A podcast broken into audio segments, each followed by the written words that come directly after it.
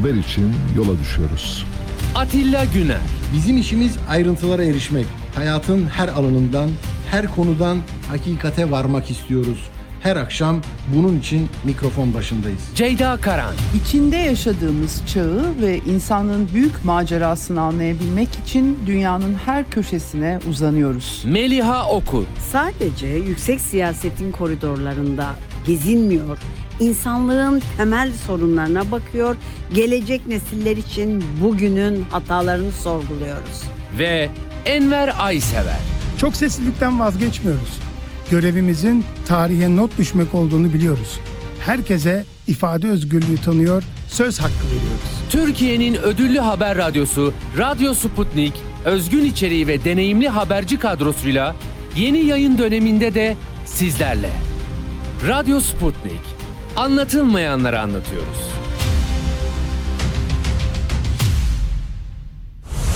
Radyo Sputnik 5 merkezden karasal yayında. İstanbul 97.8, Ankara 96.2, İzmir 91, Bursa 101.4, Kocaeli 90.2. Karasal yayınlarımızın olmadığı yerlerde tr.sputniknews.com adresinden iOS ya da Android mobil cihazınızdan Sputnik News uygulamasını indirerek dinleyebilirsiniz. Radyo Sputnik. Anlatılmayanları anlatıyoruz. Sputnik Türkiye artık dünyanın en çok kullanılan sosyal ağlarından biri olan Telegram'da. Hala kullanmıyorsanız önce Telegram uygulamasını mobil cihazınıza yükleyin. Ardından Türkiye'nin Telegram kanalına katılın, güncel gelişmeleri ve objektif habere hızla ulaşın. Anlatılmayanları anlatıyoruz. Ali Çağatay ile Seyir Hali başlıyor. Güne erken başlayanların, gündemi ıskalamayanların, siyasetin, ekonominin, sanatın, kısacası hayatın seyrini kaçırmayanların programı. Ali Çağatay ile Seyir Hali hafta içi her sabah 7'den 9'a Radyo Sputnik'te. Radyo Sputnik'te seyir halindesiniz. İstanbul 97.8, Ankara 96.2, İzmir 91.0, Bursa 101.4 ve Kocaeli 90.2 frekansından bizi dinleyebilirsiniz.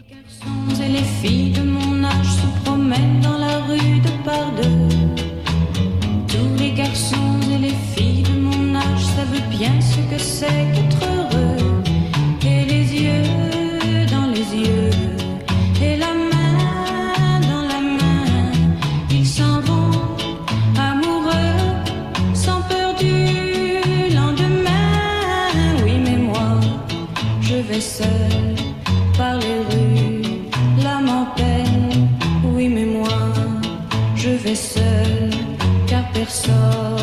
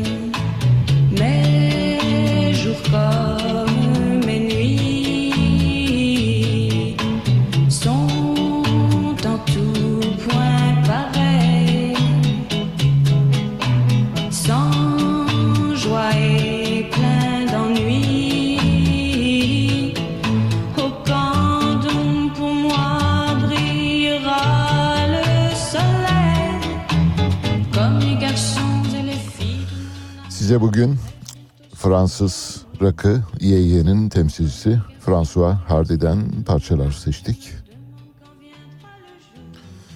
tam adıyla François Madeleine Hardy. Kendisi şu anda 79 yaşında. Bu dinlediğiniz parça 60'lı yıllarda Fransa'da bütün gençlerin ağzında ve dilindeydi. Bütün kızlar, bütün erkekler öyle bir şarkıydı ki Fransızların efsanevi sanatçısı Edith Piaf'ın tüm zamanlar boyunca sattığından daha fazla albüm satmasına yol açmıştı. Bu yüzden büyük bir akımın başlatıcısı aynı zamanda. 2006'da yeni bir albüm çıkardı ve yeni dirilişi şu anda 79 yaşında François Hardy.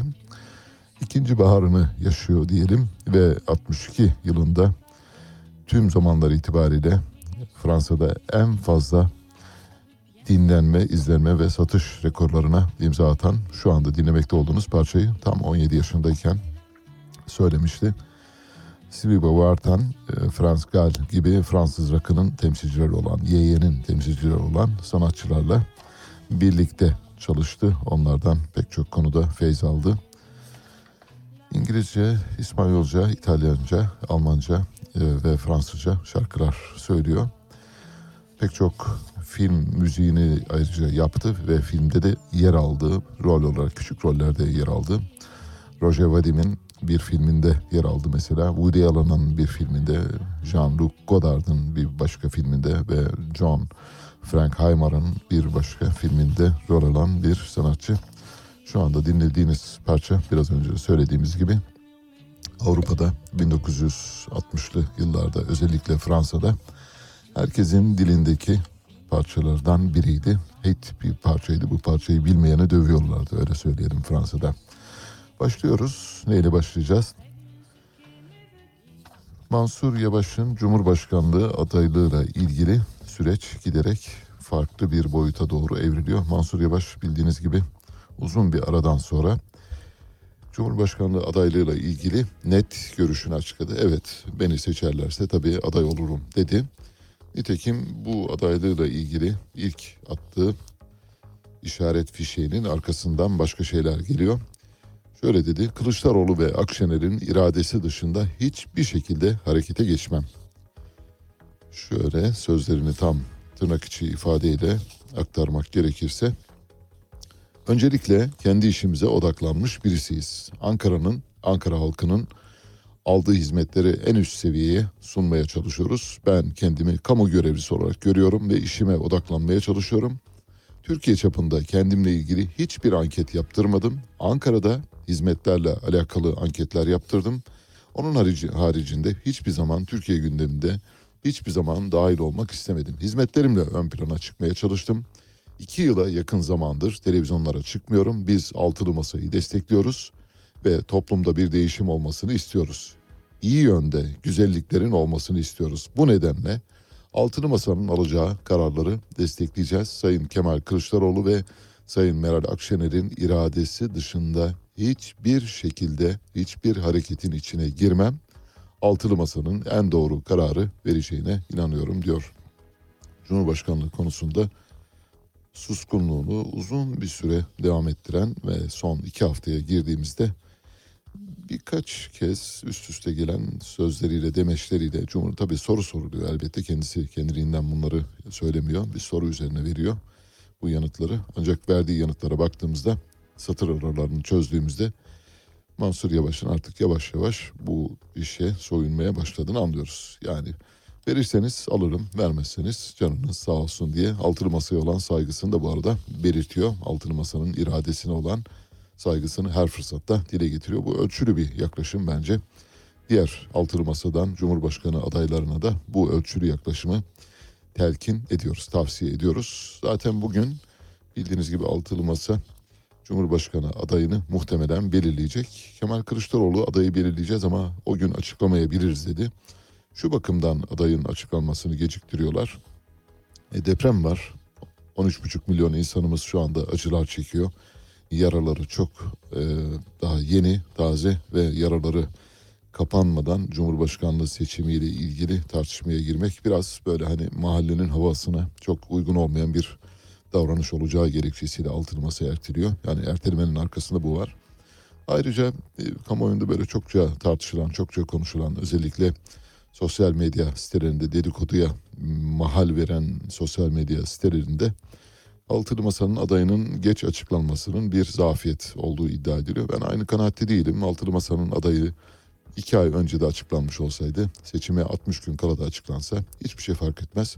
Aynı etkiyi yaratacaktır. Önemli olan Altılı Masa'nın ayaklarının sağlam durmasıdır. Başka türlü bu tabii geç açıklanması zarar veriyor ve yıpratıyor ya da geç açıklanması bir güvensizliğin eseridir gibi yaklaşımlara çok fazla katılmıyorum. Burada izlenen stratejinin doğru olduğunu düşünüyorum şahsen.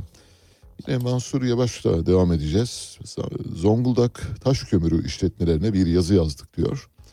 3000 madenciye arama kurtarma eğitimi verelim dedik. Cevap bile vermediler. Bu şekilde güya reddetmiş oluyorlar.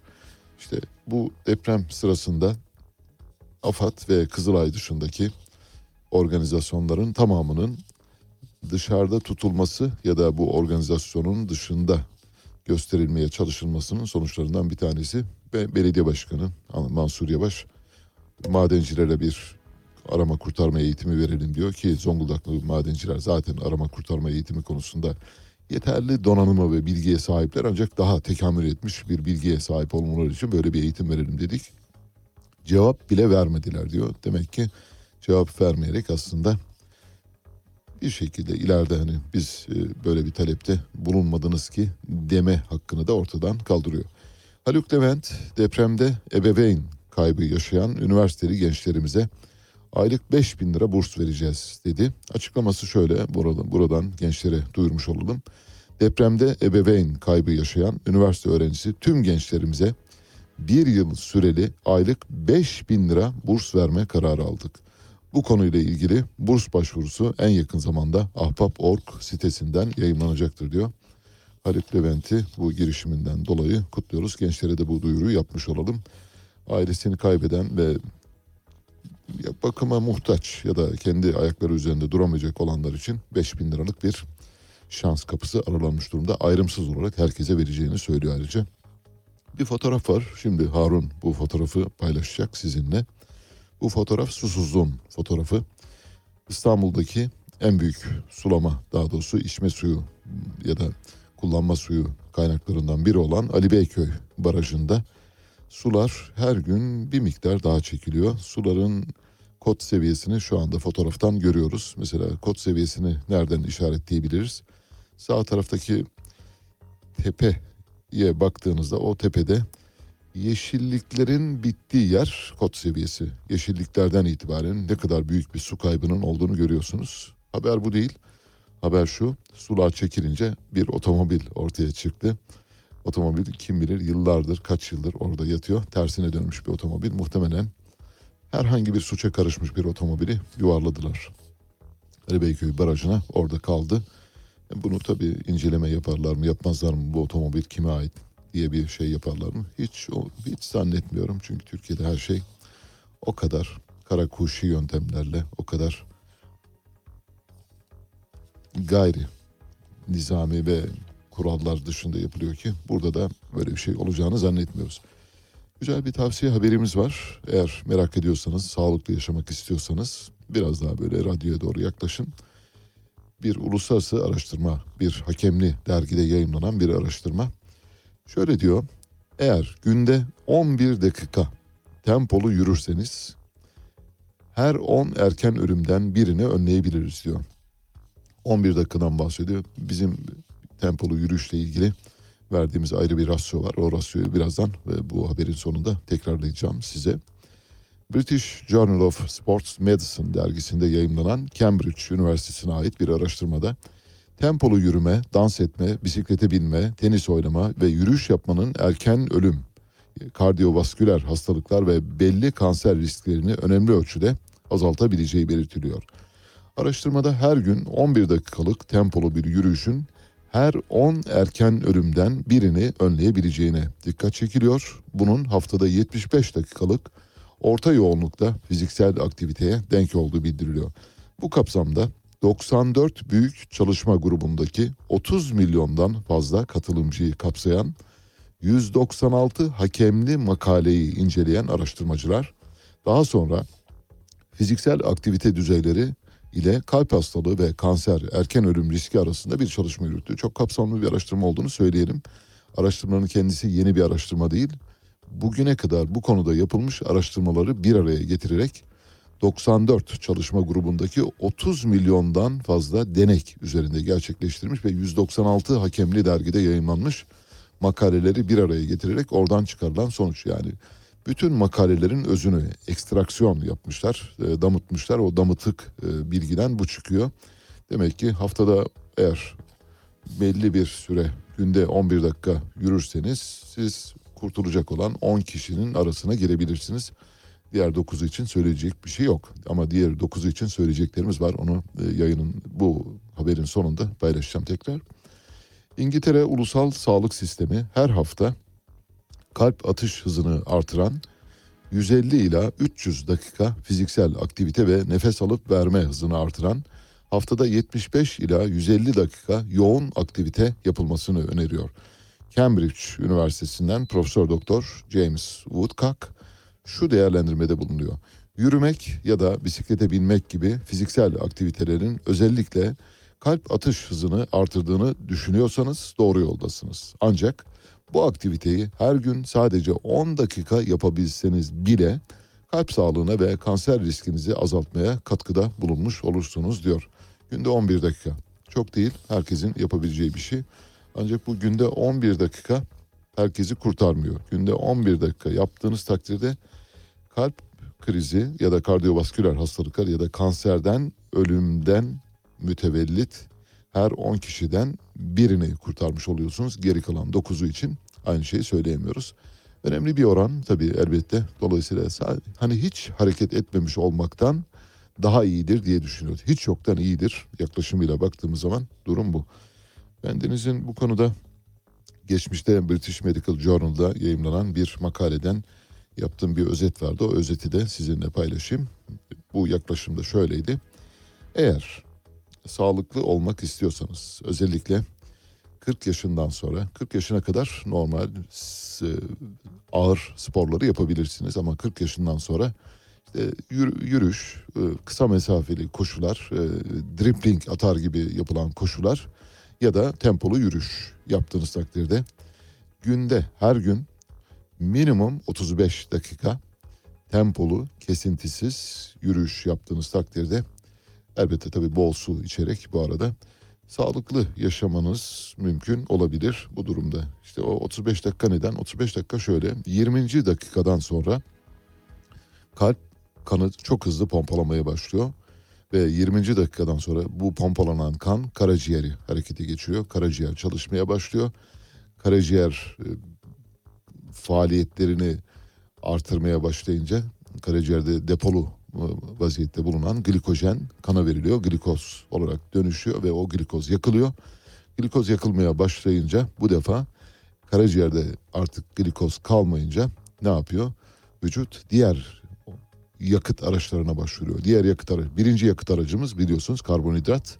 Sonra yağlara geçiyor. İşte orada karaciğeri, kalbi ve diğer organları saran, dıştan saran yağ tabakası erimeye başlıyor. 35. dakikadan itibaren bu artık tepe noktaya çıkıyor. 35. dakika kendi kendinizi kontrol edebilirsiniz. Mesela kalp atışlarınızı ya nabzınızı yolda kontrol ederseniz göreceksiniz. 20. dakikadan sonra hızla o temponun arttığını göreceksiniz ve 35. dakikada maksimum seviyeye çıkacak. 35'ten sonra da yapabilirsiniz. 35. dakikadan sonrasına ilişkin bir yasak yok ama hani yapıyorsanız minimum hiç yoktan iyidir kabilinden en az 35 dakika. Bu arada güzergahınızın üzerinde sizin yürüyüşünüzü engelleyecek, kesintiye uğratacak herhangi bir bariyer, engel ya da duraklama noktası olmaması lazım. Örneğin ya- yaya geçitleri olmaması lazım. Örneğin araçların geçtiği bir yer olmaması lazım. Kesintisiz bir kulvarda yürümeniz lazım. Çünkü yürüyüşe bir miktar ara verdiğinizde, örneğin 30 saniye ara verdiğinizde vücudun şöyle bir çalışma mekanizması var. Bir dakika diyor. Olmadı. Resetliyoruz. Baştan alıyoruz diyor. Çünkü o 30 saniyelik bekleme süresi sonunda kalp atış hızı birdenbire yavaşlıyor. Siz tekrar eski hızına ulaştırabilmek için yeni bir çaba sergiliyorsunuz. Bu sebeple 35 dakika kesintisiz tempolu yürüdüğünüz takdirde her gün Haftada dört gün yapmanız yeterli. Sağlıklı bir insan olabilirsiniz. Bu da böyle bugünün sağlık tavsiyesi olsun. Evet, e, futbol kulüpleriyle ilgili sahalarda, statlarda yapılan hükümet istifa sloganları sonrasında futbol otoriteleri ve futbol yöneticileri ne yapacaklarını şaşırmış vaziyetteler. Hem takımlar hem futbol federasyonu hem futbolla ilgili olanlar herkes şu anda dört koldan bu işi nasıl düzeltiriz çabasındalar. Beşiktaş'la Ankara gücü arasında yapılacak maça Ankara gücü taraftarlarının alınmayacağı açıklandı. İstanbul Valiliği bunu Fenerbahçe Spor Kulübü'ne bildirdi. Şöyle İstanbul Valiliği'nin yazısı elimde 28 Şubat tarihli yazıda şöyle diyor. İlgi sayılı yazıyla 4 Mart 2023 Cumartesi günü 19'da Kayseri Enertürk Enerji Stadyumunda Yukatel Kayseri Spor Fenerbahçe takımları arasında oynanacak Spor Toto Süper Lig müsabakası için Kayseri İl Güvenlik Kurulu misafir takım Fenerbahçe taraftarlarının alınmaması yönünde karar alındığı bildirilmiştir. Konuyla ilgili olarak Kayseri İl Spor Güvenlik Kurulu'nun aldığı kararın taraftar, grup ve derneklere bildirmesini rica ediyorum diyor kim? İstanbul Valiliği tarafından yapılmış. Evet böylece yağmurlu havada su da yok noktasına doğru gidiyoruz. Buna tabii Fenerbahçe'nin itirazı var. Fenerbahçe bir açıklama yayınladı. Şöyle dedi. Türk futbol tarihine adalet yoksunu bir kara leke olarak geçecek kararın tebligatı tarafımıza ulaşmıştır. Cümlede yanlış bu arada. Ya tebligat zaten tarafına ulaşmayı kapsıyor. Yani tebliğ edilmeyi kapsıyor. O yüzden hani tarafımıza ayrıca tebliğ edildi, ulaştırıldı demek doğru değil. Geçiyorum o kısmını. Kulübümüz her şeye rağmen hukukun üstünlüğüne inanarak bu kararla ilgili yürütmeyi durdurma başvurusu yapacaktır. Kamuoyunun bilgisine sunarız diyor. Bu arada Fenerbahçe'de ligden çekilme, maçlara PAF takımıyla çıkma falan gibi bazı tartışmalar da var. Ona da değinelim. Fenerbahçe'nin Kayseri Spor'la oynayacağı deplasman maçında mücadele için alınan deplasman yasağı kararı Sarı lacivertli camiada bomba etkisi yarattı. Yönetimin Ali Koç'tan ligden çekilme dahil 3 ihtimalli değerlendirmeyi istediği bildiriliyor. Ali Koç'un ligden çekilmeyi oyladık. 11'e 3 çıktı. Çekilmeyi onaylayan 3 kişiden biriydim ama devam etme kararı çıktı. İki yoldan biri radikal karar. Diğeri sonuna kadar mücadele edip savaşmak. Ama diyor bu kez durum farklı. Bu yönetim kurulu toplantısında Ali Koç'la beraber ligden çekilmek için evet oyu kullanan yöneticilerden birinin talebiyle Kayseri Spor maçına çıkılmaması ya da PAF takımı oyuncularıyla çıkılmasının görüşülmesi istendi. Gelen ilk bilgilere göre bir oylama olursa 15 yöneticinin pek çoğunun bu kez olumlu fikir bildireceği tahmin ediliyor. Yani yüksek ihtimalle çoğunluk görüşünün PAF takımıyla çıkılmasından yana olduğu bildiriliyor. Bu arada Kulüpler Birliği'nden Devlet Bahçeli'ye bir e, yaklaşım geldi. Kulüpler Birliği hükümet istifa tezahüratları sonrası Kulüpler Birliği ve Futbol Federasyonu konu hakkında bir görüşme yaptı. Bu görüşme sonunda Devlet Bahçeli'nin seyircisiz oynama isteği reddedildi.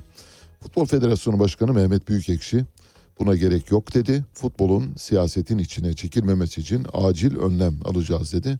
Futbol Federasyonu'nun aldığı prensip kararları şöyle. Sloganların başladığı tribüne kapatma cezası. Şimdi yasakları uygulamayın diyorlar ama Futbol Federasyonu'nun tavsiye kararlarını, prensip kararlarına bakarsanız aslında futbol maçlarının tamamen oynar, oynatılmamasından hiçbir farkı yok. Hani yasak yapmayalım ya da yasakları uygulamayalım derken bir yanda yasakçı bir anlayışı savunuyor. Şimdi maddelere bakın. Sloganların başladığı tribüne kapatma cezası. Nasıl? Başka? Sloganları başlatan taraftarın pasolik kartlarının iptal edilmesi. Şahane. Sloganları başlatan aleyhine 6222'de ceza işlem başlatılması. Mahkeme yolunu gösteriyorlar. Statlara siyaset sokmaya çalışan tezahüratlara eşlik edenlerin varsa kombine kartlarının iptal edilmesi, kulüp yöneticilerinin taraftar grubu yöneticileriyle bir araya gelerek tribünde siyaset istemediklerini anlatmaları. Yani akıllara zarar şeylerden bahsediyoruz. Aslında bunu söyleyeceğinize toptan yasaklıyoruz kardeşim. Tamam bundan sonra maç falan filan seyirci şu bu hiçbir şey yok. tribün, miribün, taraftar kartı, kombineler, şunlar bunlar bunların hepsini unutun. Biz maçları seyircisiz oynatıyoruz. Bu kadar. Bitti. Ben Ali Çağatay, Radyo Sputnik'te seyir halindesiniz. Müthiş bir Kuzuların Sessizliği filmi oynanıyor şu anda maalesef. Kimsenin sesini çıkarmadığını görüyoruz. Bu devletin kadim devlet, bani devlet, baba devlet olması ilkesiyle bağdaşmıyor. Habercilik, birilerinin verilmesini istemediği olayları açıklamak ve kamuoyuyla paylaşmaktır. Bu kapsamın dışında kalan olayları vermek habercilik değil, halkla ilişkiler faaliyetidir. George Orwell Ali Çağatay'la Seyir Hali hafta içi her sabah 7 ile 9 arasında Radyo Sputnik'te. Evet yeniden birlikteyiz. Futbol Federasyonu'nun yasaklamıyorum ama yasakladım anlamına gelen kararlarını paylaştık. Yani aslında maçların seyircisiz oynatılması çok daha tercih edilebilir. Çünkü o kadar çok e, kısıtlayıcı hüküm var ki bu kısıtlayıcı hükümler arasında maçların oynanmış olmasının bile anlamı yok. Hatta maçları tamamen erteleyelim ya da işte deprem bölgesindeki bütün hasar giderilinceye kadar herkes hayatına normal devam edinceye kadar maçlara ara verilmiştir deyip ligi de kapatabilirsiniz. Çok daha rahat olabilir. Yani siz sağ biz selamet. Şamil Tayyar AK Parti milletvekili Şamil Tayyar hiçbir eski milletvekili tabii ama MYK üyesi bu arada hiçbir resmi sıfatı olmamasına rağmen Gaziantep'teki Islahiye'deki Afet Koordinasyon Merkezi'ne başkanlık yaptığı görüldü. Bir fotoğraf var. Harun paylaşacak bu fotoğrafı. Böyle elleri havada işte karşılan, karşısında kendisini dinleyen insanlara e, yüksek bir e, motivasyonla bir nutuk irad ediyor kendisi. Masanın etrafında bulunanlar da pür dikkat kendini kendisini dinliyorlar ama böyle kafaları başları eğik vaziyette. Demek ki AFAD dediğimiz organizasyonu herkes yönetebilecek durumda. Resmi ya da bir görevli olması gerekmiyor. Nitelikli çalışanlar deprem bölgesinden maalesef gidiyor. Depremlerin vurduğu bölgede çok hasar alan illerden olan Malatya'da özellikle ekonomik olarak en büyük yıkımı şehir merkezindeki hizmet sektörünün yaşadığı bildiriliyor. Büyük bir yapı stoku kullanılamaz hale gelen şehirde çalışan göçü önemli bir risk olarak görülüyor. Çalışanlar için konteyner barınma alanı isteniyor ayrıca. Deprem bölgesinden kaçan kaçana çünkü herkes kendini bir şekilde sağlam almaya çalışıyor. Şu anda kış koşulları orada çok çetin. Dışarıda kalabilmenin, yaşayabilmenin imkanı yok. Hala çadır gitmeyen bölgeler var. Hala çok sayıda televizyonlarda izliyoruz akşamları. Bu bakımdan tabii vatandaşlarımızın durumunun çok e, işler acısı olduğunu biliyoruz. Et fiyatları artıyor bu arada. Deprem nedeniyle aslında ortaya çıkan yeni bir durum. Et fiyatları yılbaşından bu yana sürekli artıyordu. Deprem sonrası fiyatlardaki artış daha da hızlandı. Kasaplara göre tedarikçiler depremi neden göstererek yani sebep göstererek fiyatları yükseltiyor. Şu an kıymanın kilosu 200 lirayı aşmış durumda. İstanbul'da bazı kasaplarda kepenk indirmeye hazırlanıyor. Dana kıyma 200 lira, kuşbaşı 250 lira. Son 3 haftada gelen ne, zamların nedeni tabii doğal olarak deprem olarak gösteriliyor. Hatay'da bir trajikomik durum var. Bir kilisenin tarihi eser olup olmadığı konusunda Kültür ve Turizm Bakan Yardımcısının büyük bir cehalet içinde olduğunu kanıtlayan bir haber e, sunmaya çalışacağım.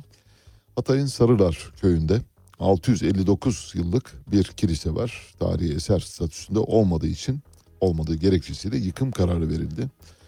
Tartışmanın iki kanadı var. Birinci kanatta İstanbul Büyükşehir Belediyesi oradaki elbette korunması gereken tarihi varlıklarla ilgileniyor. Bir tarafı da Kültür ve Turizm Bakanlığı işin bizzati sahibi olması gereken İstanbul Büyükşehir Belediyesi Genel Sekreter Yardımcısı Mahir Polat 659 yıllık Hatay Aziz Georgios Kilisesi'ni tarihi eser statüsüne almayarak yıkım kararını kim vermişse acilen dursun dedi.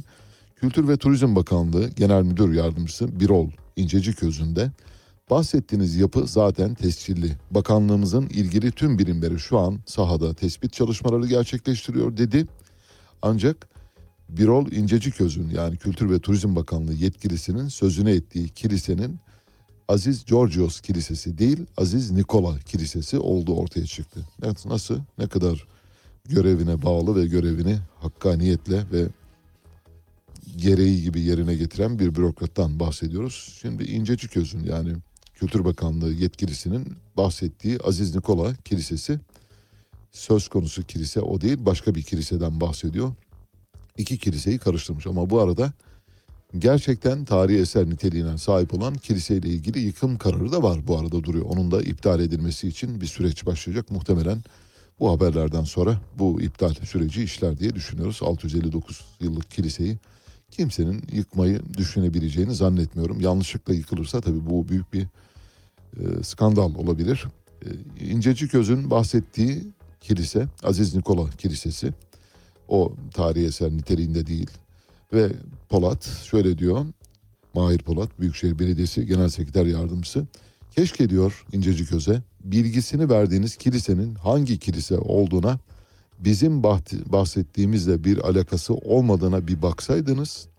Altınözü Aziz Georgios Kilisesi diye İskenderun Aziz Nikola Kilisesi'nin bilgisini veriyorsunuz. Tescil fişini de göndereyim aralarında 79 kilometre var diyor. Fecaat, fecaat tek başına yani hiç kimse işini doğru dürüst yapmıyor.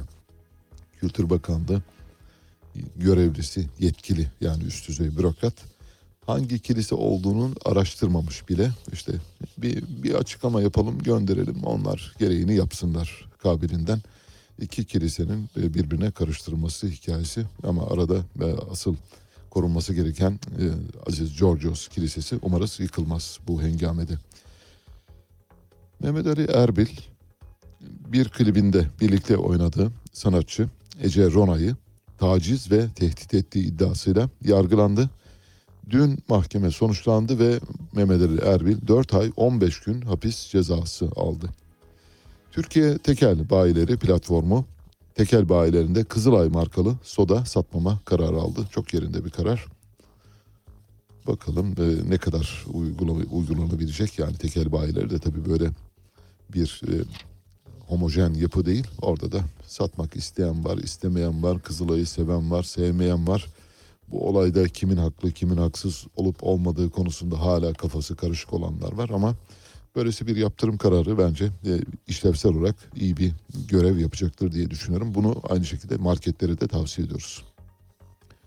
Japonya Rusya'ya dönük yaptırım listesini dün itibariyle genişletti. Japonya, Rusya'nın Ukrayna'daki askeri harekatıyla bağlantısı olduğu belirtilen 143 kişi ve kuruluşu daha yaptırım listesine aldı. Politikacıları, askeri yetkilileri, iş insanlarını, şirketleri hedef alan ek yaptırımlar kapsamında varlık dondurma ve ihracat yasağı tedbirlerinin uygulanacağı bildirildi. Rus özel güvenlik şirketi Wagner grubunun da yeni yaptırımların hedefi olan kurumlar arasında yer aldığı bildiriliyor. Daha önce Wagner Amerika tarafından uluslararası suç örgütü olarak nitelendirilmişti. Geçen hafta G7 zirvesinde konuşan Japonya Başbakanı Fumio Kishida Rusya'ya yönelik yaptırımları artırmaya hazır olduklarını ifade etmişti.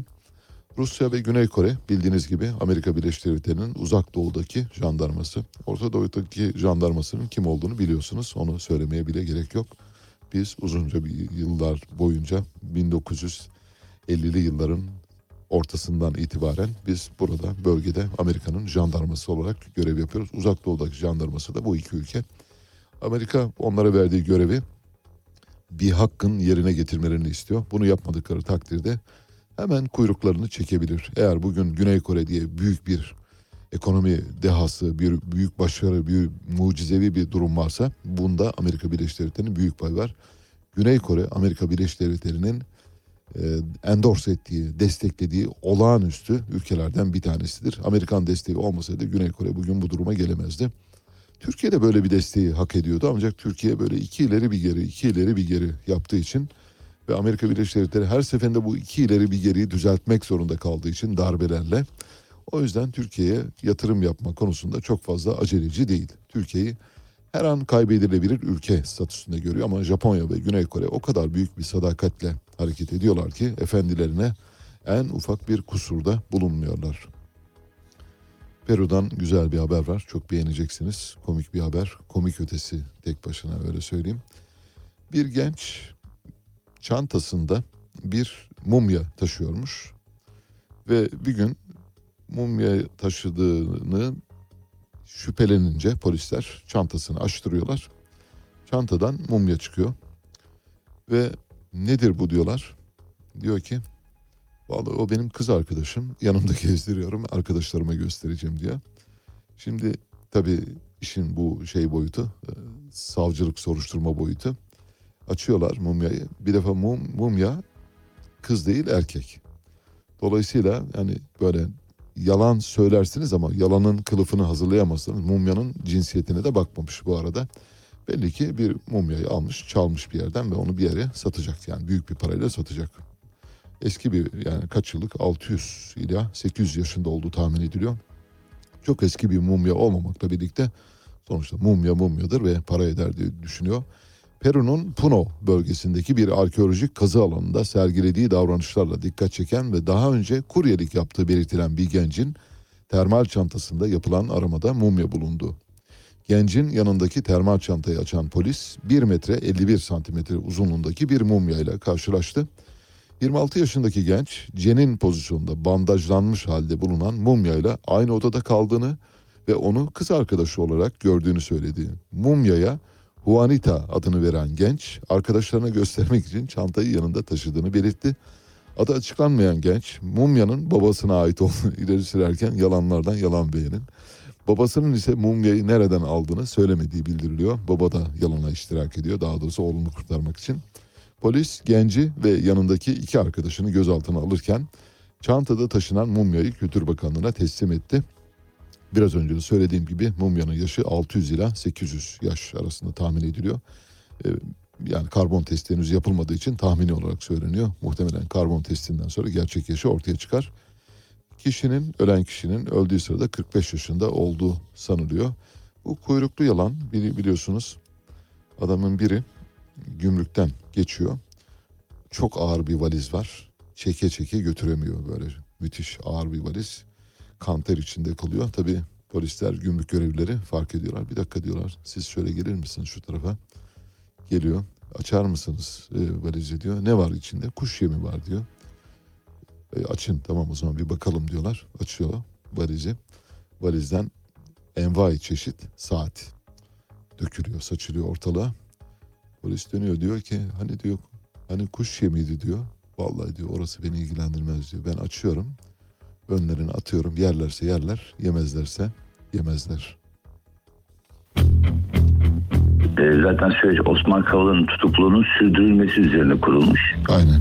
Bu tutukluluk devam etmesi için hukuka karşı verilen bir mücadele haline girmiş durumda. Merkez Bankası'nın son aylarda izlemiş olduğu para politikası doğrudan enflasyonda bu sıçramaya yol açtı. E, yani ve de, devamı da gelecek. ülkeyi aslında öyle yönetiyorlar ki adeta koca bir survivor oyunu gibi. Bugün için önemli olan husus Türkiye'de bu sistemin değişmesidir. Bu sistem yani Cumhurbaşkanlığı hükümet sistemi Evet. maalesef uygulama aşamasında kağıt üzerinde durduğu gibi durmadı. Ali Çağatay'la Seyir Hali hafta içi her sabah 7 ile 9 arasında Radyo Sputnik'te. Evet tabii yalanı hazırlarken hani böyle e, biraz üzerinde çalışmazsanız böylesi sonuçlarla karşı karşıya kalabilirsiniz. Bir defa mumyanın cinsiyetine bile bakmamış. Erkek bir mumya bu benim kız arkadaşım diyor. Kız arkadaşımı yanımda gezdiriyorum arkadaşlarıma gösteriyorum falan diyerek kendini kurtarmaya çalışmış ama olmamış maalesef. Tabii gümrük görevlileri de bu hani kuş yemiydi. Bakın saat çıktı. Vallahi bilemem diyor. Ben önlerine koyuyorum. Onlar yerse yer, yemezlerse yemezler. Avrupa Parlamentosu'nun bir kararı var. Avrupa Parlamentosu çalışanlarına TikTok'u yasakladı. Şimdi bu kararı görünce aklınıza hemen şöyle geliyor. Ben de kararı görür görmez herhalde ahlaki nedenlerle diye düşündüm. Ancak be- beni yanıltmadı Avrupa ve Parlamentosu tıpkı Avrupa Konseyi'nde olduğu gibi. Çünkü daha önce Avrupa Konseyi de e, yasaklamıştı. Avrupa Komisyonu affedersiniz. Avrupa Komisyonu da yasaklamıştı. Şimdi Avrupa Parlamentosu da TikTok'u yasakladı. TikTok'u yasaklama gerekçesi olarak şöyle dedi. Avrupa Parlamentosu Başkanı Roberto Metsola 8 bin kadar Avrupa Parlamentosu çalışanına 20 Mart itibariyle iş telefonları ve tabletlerinden söz konusu uygulamayı silmesini isteyen bir e-posta gönderdi. E-postada alınan kararın gerekçesi sosyal medya platformu TikTok'un kullanımıyla ilgili Özellikle verilerin korunması, üçüncü taraflarca verilerin toplanması ile ilgili siber güvenlik endişeleri olduğu belirtirken kılıfı çok iyi hazırlamışlar. Uygulamanın şahsi telefonlarından da silinmesinin şiddetle tavsiye edildiği özel hayata giriyorlar bu arada. Ve o büyük uygarlıklar abidesi, o büyük kültür uygarlıkları, demokrasi abidesi Avrupa Birliği'nden bahsediyoruz. Dikkatinizi çekeriz. Avrupa Komisyonu 23 Şubat'ta TikTok'u yasaklayarak bu yönde adım atan ilk kurum olmuştu. Böylece TikTok tüm Avrupa Birliği kurumlarında yasaklanmış oldu. Neden yasaklandı? Tahmin ediyorsunuz değil mi?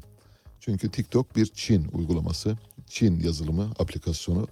Çin'in Amerika Birleşik Devletleri'nde yasaklandı daha önce TikTok, e, Donald Trump döneminde.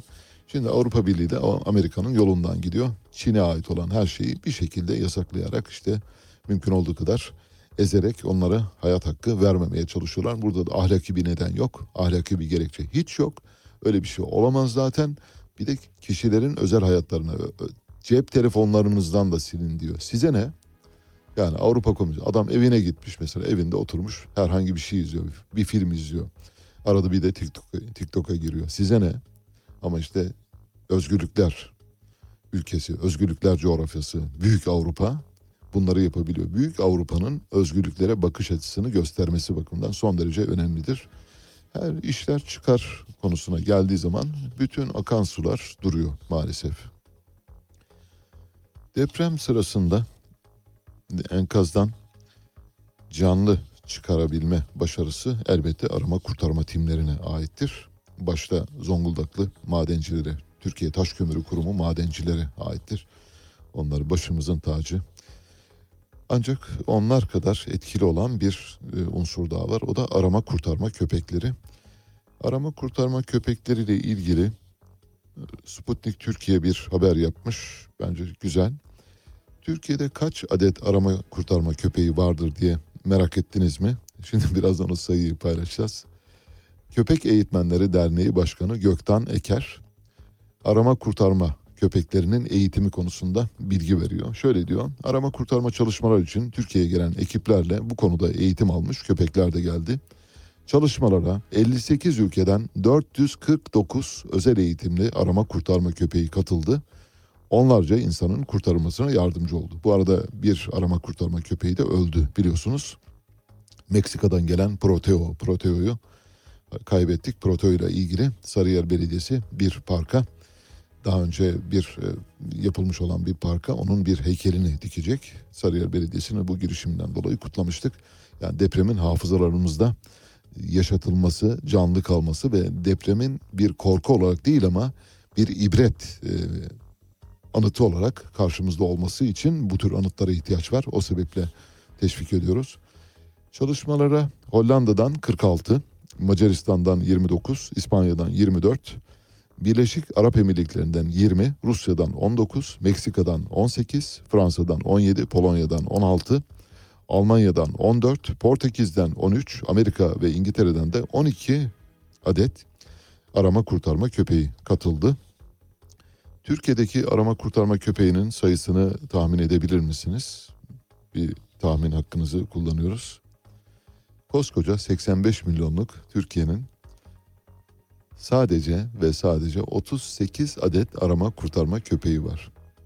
Şimdi arama kurtarma köpeği eğitimi zor bir eğitim midir? Hayır zor değil.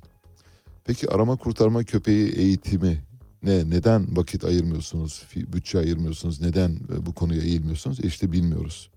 Şimdi burada gelen yani Türkiye'ye gelen ki ülkedeki bütün arama kurtarma köpeklerini alarak gelmiyor o yardım ekipleri. Sadece bir ekibin getirdiği arama kurtarma köpeği sayısı bakımından. Mesela Hollanda 46 köpekle gelmiş. Muhtemelen Hollanda'da e, 10 bine yakın arama kurtarma köpeği olabilir. Bilmiyorum sayılarını. Buna bakacağım yarın. Merak ettim ben de. Türkiye'nin sadece 38 arama kurtarma köpeği var. Diyeceksiniz ki neden? E vallahi yani tünel yaptılar, köprü yaptılar, havalimanı yaptılar, duble yollar yaptılar. Arama kurtarma köpeği de olmasın diyebilir misiniz? Vallahi sabahçı kahvelerinde böyle şeyler konuşulabilir. Olsun abi önemli değil gerek yok. Arama kurtarma köpeğimiz de olmasın. Duble yol var yaptılar. Bak orada duruyor. Geçtik kaymak gibi. 130'da geçtim. Cilet gibi yerler. Öyle yani o kadar muhteşem. Almanya'da kamu çalışanları 3 Mart'ta bir uyarı grevi yapacak. Bütün Almanya ayakta bu arada. Birleşmiş Hizmetler Sektörü Sendikası'nın çağrısının ardından özellikle Kuzey Ren-Vesfalya, Hessen, Baden-Württemberg, Saksonya, Aşağı Saksonya ve Rheinland-Pfalz eyaletlerindeki kreşler, belediye hastaneleri, çöp toplama merkezleri, otobüsler, hafif raylı araçlar gibi kamusal yaşamın birçok alanında çalışanların iş bırakması bekleniyor. 3 Mart'ta yani yarın düzenlenecek büyük uyarı greviyle yerel ve federal kamu sektörü üzerindeki toplu pazarlık baskısının artırması amaçlıyor. İşverenler federal ve yerel yönetimlerdeki çalışanlar için ücretlerde yüzde beş, tek seferde toplam 2500 euro ek ödeme teklif ettiler. Ancak sendikalar teklifi yetersiz bulmuşlardı. Sendikalar yüzde beş yerine 10,5 artış istiyorlar ve en az her ay için 500 euro ilave zam talep ediyorlar. Şu anda yarın itibariyle Almanya bu işi ya çözecek ya çözecek. Nasıl çözecek sizce? Bence çalışanlar kazanacak. Çünkü çok örgütlüler. Örgütlü çalışanların gücünün önünde hiçbir güç duramaz. Ordular bile duramaz söylüyorum size. Yarın Almanya'daki çalışanların haklarını elde etmeleri için biz buradan duacıyız onlar için. Rusya'da ilk insansı robot bekçi olarak göreve başladı dün itibariyle. Robotu geliştiren Rus Promobot şirketinden yapılan bir açıklama var. Robot of- ofis çi- ziyaretçilerini karşılıyor. Erişimlerinin olup olmadığını kontrol ediyor. Yani kartları var mı, içeri girebilirler mi, giremezler mi bunları kontrol ediyor. Robotun yazılımına erişim kontrolü ve yönetim sistemi entegre edildi. Bu sayede robot insanların kimliklerini tarıyor, şirketin veri tabanındaki bilgilerle karşılaştırıyor. Ofise erişimi tespit edilemeyen bir kişi robottan sekreteri aramasını söyleyebilir. Sekreter robotun sağladığı video iletişim sayesinde gelen kişiyle konuşabiliyor. Ziyaretinin amacını öğrenerek robota geçiş imkanı verebiliyor robot. Yani sekreter talimat veriyor ve robot da hadi buyurun geçin diyor. Promobot Yönetim Kurulu Başkanı Alexey Yujakov Rus medyasına yaptığı açıklamada robot geçiş kartı veriyor, nüfus cüzdanlarını tarıyor ve belgenin gerçek olup olmadığını kontrol ediyor. Ofise erişim sağlıyor ve hatta konukla farklı konularda sohbet bile yapabiliyor. Yani sıradan resepsiyonun yaptığı her şeyi yapabiliyor. Yujakov robot maaş talep etmediği için masrafın 6 ay içinde karşılanabildiğini söyledi. Evet sendika yok, sigorta yok, maaş yok, aç yok, kumanya yok, e, tabildot yok, şu yok bu yok. Hiçbir talebi olmayan e, yaratıklardan bahsediyoruz. Bu yaratıklar önümüzdeki 30 yılda hayatımızda daha çok yer alacak. Ben Ali Çağatay, Radyo Sputnik'te seyir halindesiniz. Müthiş bir Kuzuların Sessizliği filmi oynanıyor şu anda maalesef. Kimsenin sesini çıkarmadığını görüyoruz. Bu devletin kadim devlet, bani devlet, baba devlet olması ilkesiyle bağdaşmıyor. Habercilik, birilerinin verilmesini istemediği olayları açıklamak ve kamuoyuyla paylaşmaktır. Bu kapsamın dışında kalan olayları vermek habercilik değil, halkla ilişkiler faaliyetidir. George Orwell Ali Çağatay'la Seyir Hali hafta içi her sabah 7 ile 9 arasında Radyo Sputnik'te. Evet e, saat başına gidiyoruz. E, müziğimiz şu anda fonda e, dinliyorsunuz. Yunanistan'da bir tren kazası meydana geldi dün ve bu tren kazasında 36 kişi hayatını kaybetti. Bunun üzerine Yunanistan Ulaştırma Bakanı Kostas Karamanlis istifa etti. Bu ibret verici bir durum. Türkiye'de son 20 yılda 4 büyük tren kazası oldu. Onlarca insan hayatını kaybetti. Tek bir kişi istifa etmedi. Tek bir kişi yargılanıp suçlu bulunamadı dahi. Bu haberi de hemen haberlerden sonra daha doğrusu müzikten sonra e, sizinle paylaşacağız. Şu anda François Hardy dinliyoruz. Et mon ami la rose me l'a dit ce matin. À l'aurore, je suis née, baptisée de rosée. Je me suis épanouie, heureuse et amoureuse. Au rayon du soleil, me suis fermée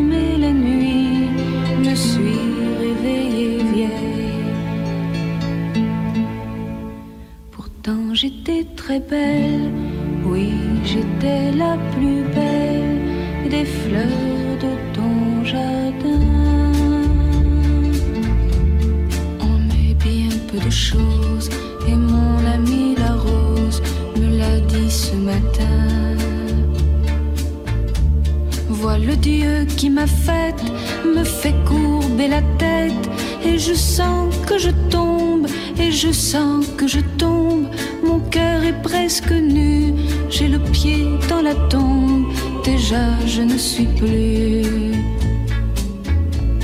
Tu m'admirais hier et je serai poussière pour toujours demain. On est bien peu de choses et mon amie la rose est morte ce matin. La lune cette nuit a veillé mon ami. Moi en rêve j'ai vu, éblouissante et nue, son âme qui dansait bien au-delà des nues et qui me souriait. Crois celui qui peut croire, moi j'ai besoin d'espoir, sinon je ne suis rien. Ou bien si peu de choses. C'est mon ami la rose qui l'a dit hier matin.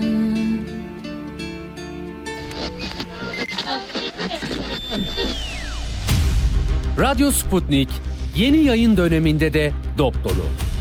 Ali Çağatay, Hayatın seyircisi değil, seyir halinin öznesi olabilmeniz için gün daha doğmadan haber için yola düşüyoruz. Atilla Güner, Bizim işimiz ayrıntılara erişmek. Hayatın her alanından, her konudan hakikate varmak istiyoruz.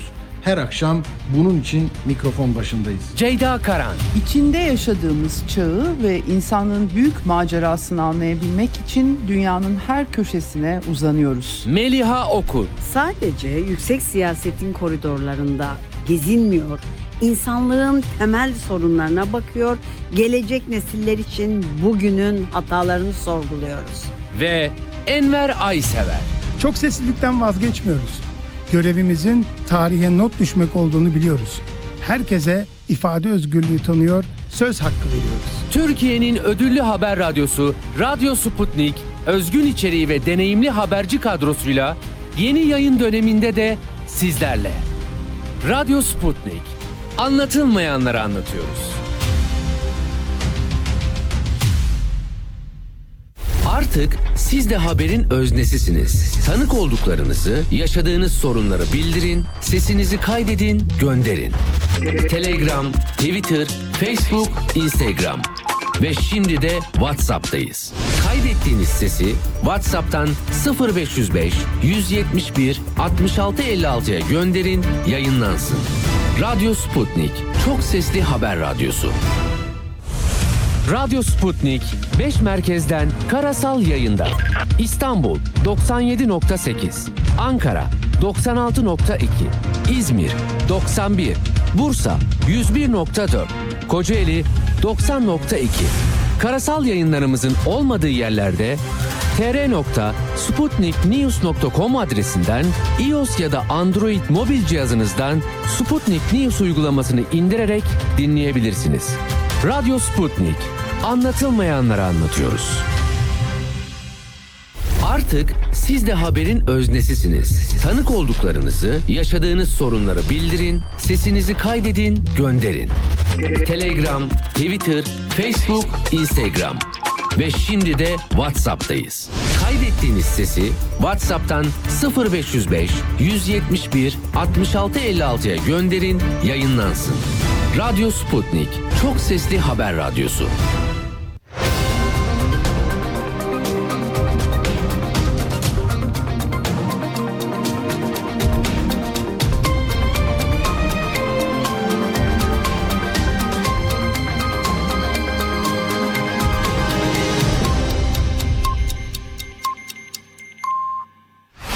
Güne erken başlayanların, gündemi ıskalamayanların, siyasetin, ekonominin, sanatın, kısacası hayatın seyrini kaçırmayanların programı. Ali Çağatay'la Seyir Hali hafta içi her sabah 7'den 9'a Radyo Sputnik'te. Evet, yeniden birlikteyiz. E, Pamukova tren kazasını hatırlatacağız maalesef. E, hangi vesileyle?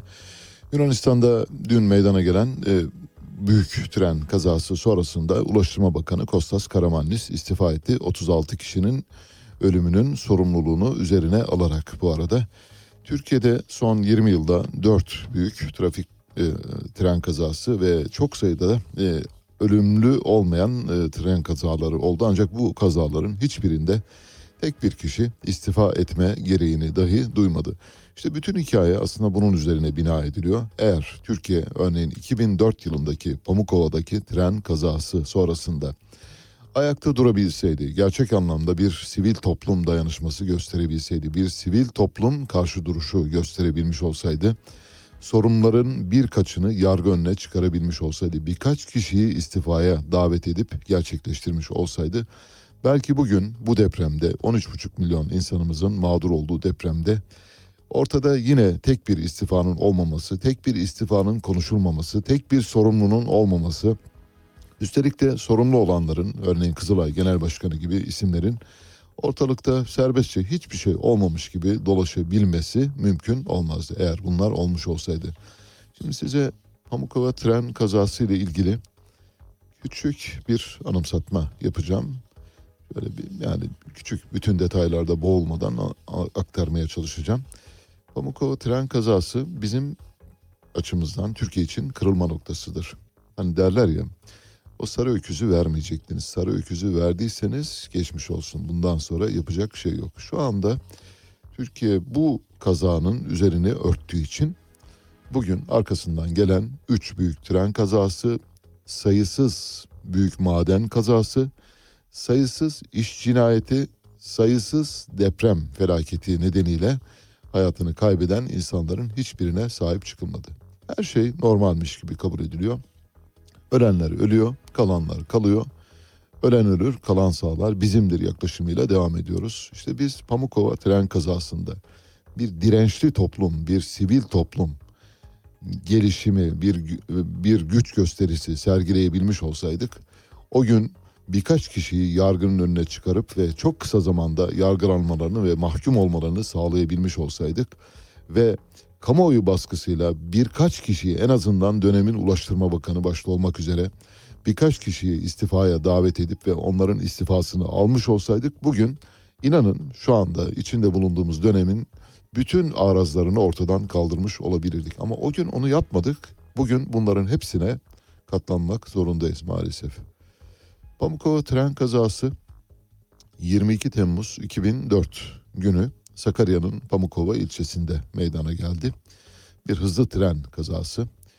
Ankara İstanbul arasındaki hızlı tren seferini yapan Yakup Kadri Karaosmanoğlu adlı bir tren hızdan dolayı raydan çıkmıştı ve 230 yolcudan 41'i hayatını kaybetmişti.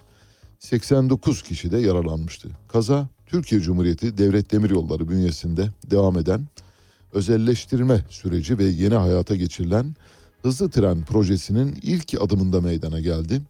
Yolcu sayısı olarak en yoğun hat olan Ankara-İstanbul tren hattı arasında hızlı tren uygulamasına yetersiz altyapıya rağmen aceleyle geçiş yüzünden meydana gelen kaza sonrasında tek bir istifanın olmadığını bir kez daha hatırlatalım.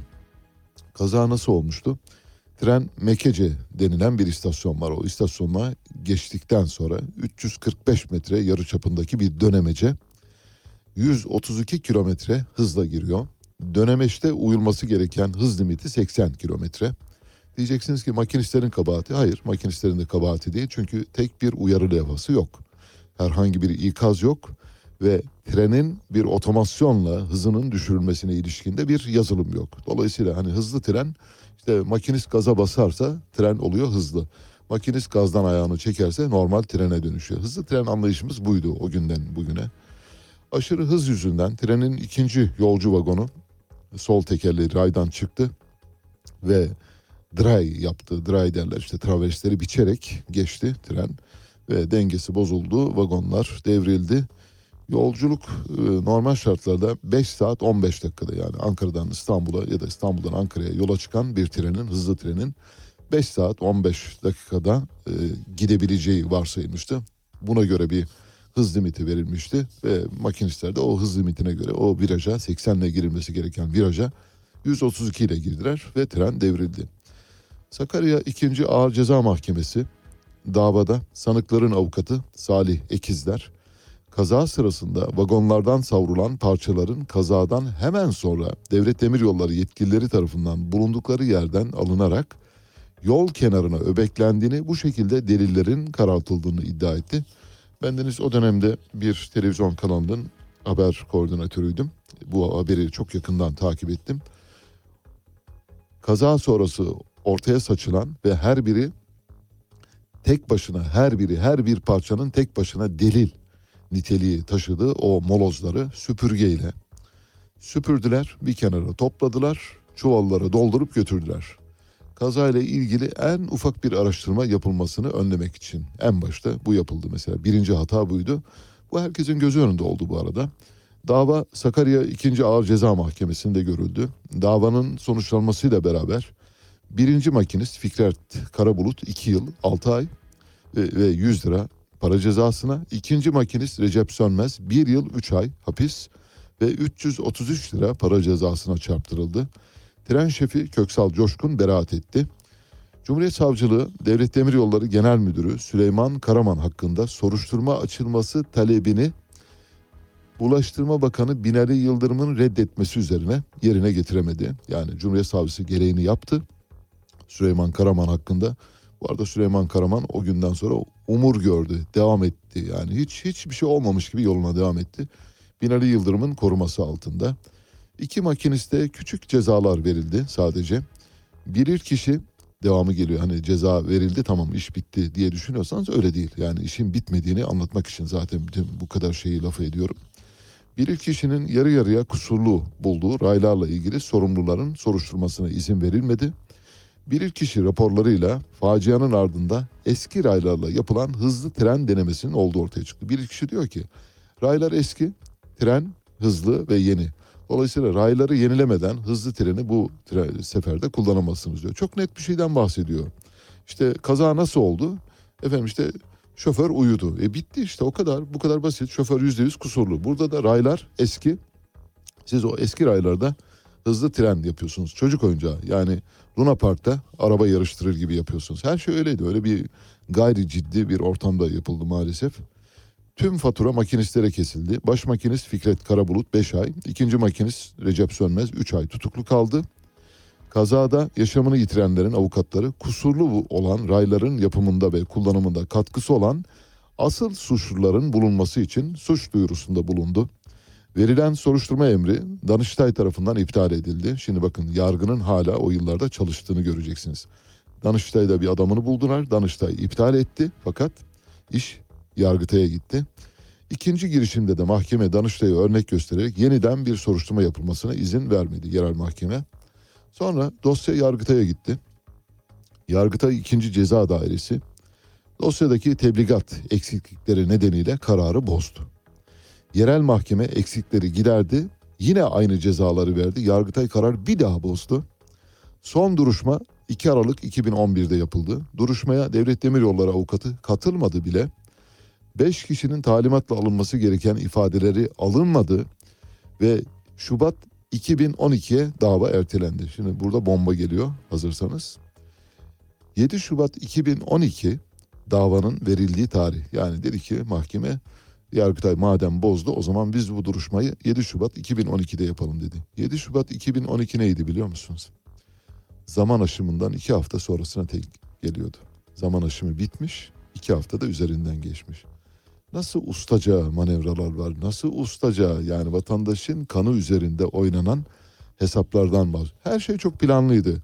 Beraat ettirilmeleri, meselenin unutulması, her ne pahasına olursa olsun siyasi sorumluluk kabul edilmemesi, işin içinde hiçbir şey olmadı, her şeyin yolunda olduğuna dair böyle bir normaller zincirinden oluşan bir olay varmış gibi. Yani öyle olayın gelişimine baktığımızda diyorsunuz ki hiçbir şey yok demek ki. Evet Yüce Mahkeme karar vermiş. Bakın işte mahkemede duruşmayı ertelemiş ama bakıyorsunuz duruşmanın ertelendiği tarih zaman aşımının sonrasına denk geliyor. Çok hesaplı. Kanunlara göre taksirle ölüme sebebiyet verme suçunun zaman aşımı 7,5 yıldı. Davadaki zaman aşımı da Ocak ayının son haftasında bittiği için davanın bu aşamasında duruşmaya katılan sanıklar davanın zaman aşımından düşürülmesini talep ettiler sanık avukatları ve tabii doğal olarak ne oldu? Kabul edildi. Sonuç ne? Sonuç çok basit. Ölenler öldü, kalanlar kaldı. Ölen ölür, kalan sağlar bizimdir. Hazırsanız memlekette olup biteni şöyle Charles Dickens'ın gözüyle görelim. Charles Dickens'ın meşhur İki Şehrin Hikayesi romanı belki de tam bu olay için ya da bu tür olaylar için yazılmış bence. Şöyle başlıyor Charles Dickens'ın İki Şehrin Hikayesi romanı giriş cümlesi. Gelmiş geçmiş en iyi günlerdi. Gelmiş geçmiş en kötü günlerdi. Hem bilgelik çağıydı hem ahmaklık. Hem inancın devriydi hem şüpheciliğin. Hem aydınlık hem karanlık bir mevsimdi. Umudun baharı, umutsuzluğun kışıydı. Hem her şeyimiz vardı hem hiçbir şeyimiz yoktu. Hepimiz ya doğruca cennete gidecektik ya da tam aksi istikamete.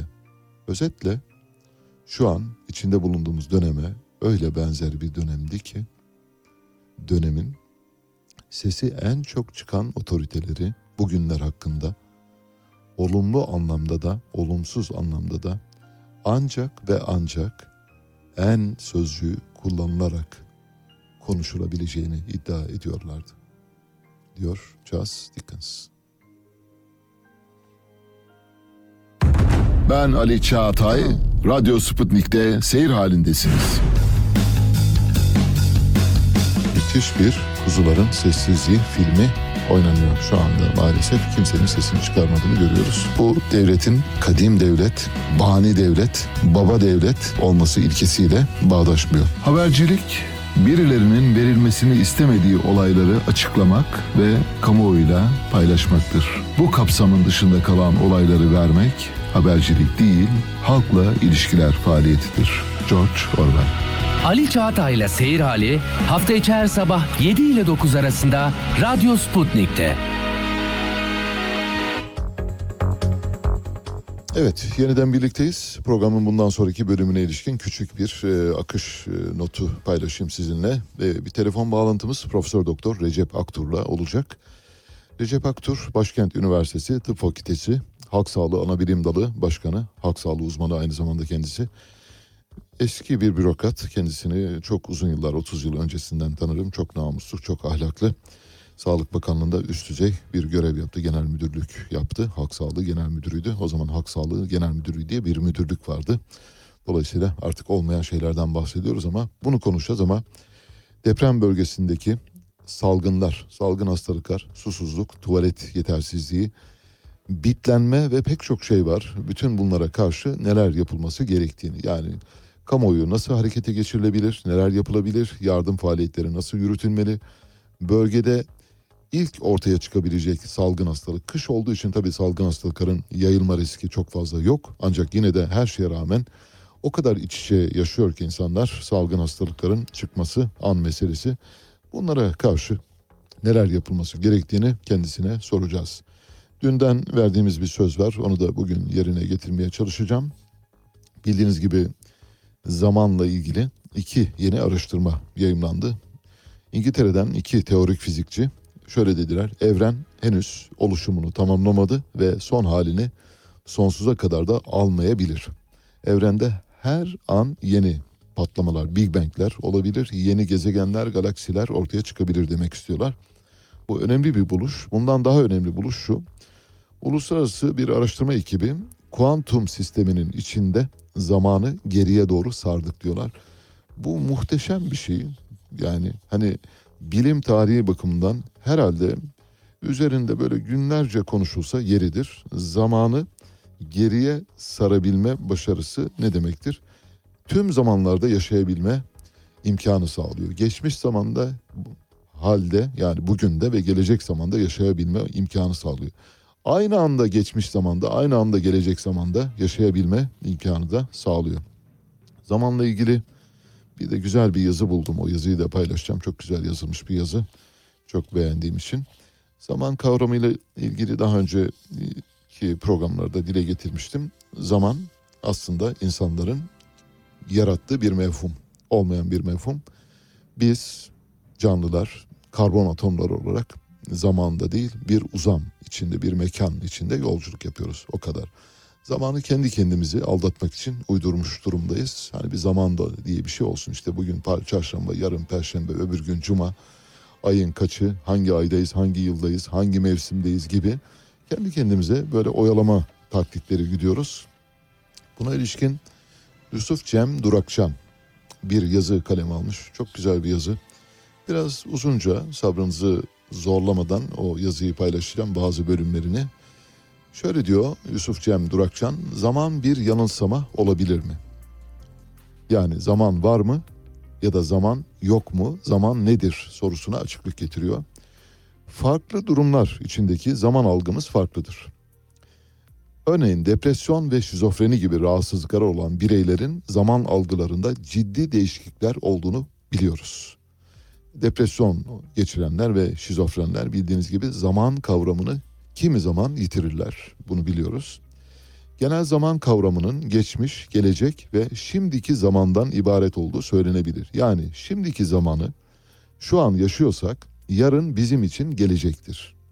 Fakat her kültürde bu böyle değil. Örneğin Amerika'da küçük bir popülasyon halinde yaşayan Pueblo Kızılderilileri zaman kavramını genel anlayışımızdan çok farklı yorumluyor.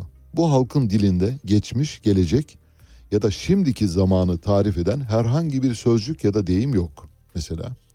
Fakat günlük işlerinde ya da konuşmalarında herhangi bir sıkıntı çekmiyorlar. Yani geçmiş, gelecek ve şimdiki duruma ilişkin bir niteleme yok, bir zaman kalıbı yok ama konuşurken birbirleriyle çok iyi anlaşıyorlar. Amazonlu Piraha halkı da onların literatüründe de dillerinde de gelecek kavramı yok. Yalnızca şimdiki zamanı tanımlıyorlar. Hatta gelecek konseptini belirtecek herhangi bir kelime de bilmiyorlar. Buradan yola çıkarak zamanın kültürel bir olgu olduğu çıkarımını yapmak mümkün. Fakat bu doğru mu? Evrensel bir zaman tanımı yapılabilir mi? Zaman kavramı henüz tam olarak tanımlanabilmiş değil. Daha da kötüsü fizik kuralları bu kavramı açıklamamızda pek kullanışlı değil. Uzaydakinin aksine algıladığımız zamanın doğal bir akışı vardır. Oxford'dan David Dosh'a göre bu kavramın tek problemi mantıksız olması. Hayali çizelge içerisinde şimdiki yaşadığımız zamanla ilgili olarak söylüyoruz.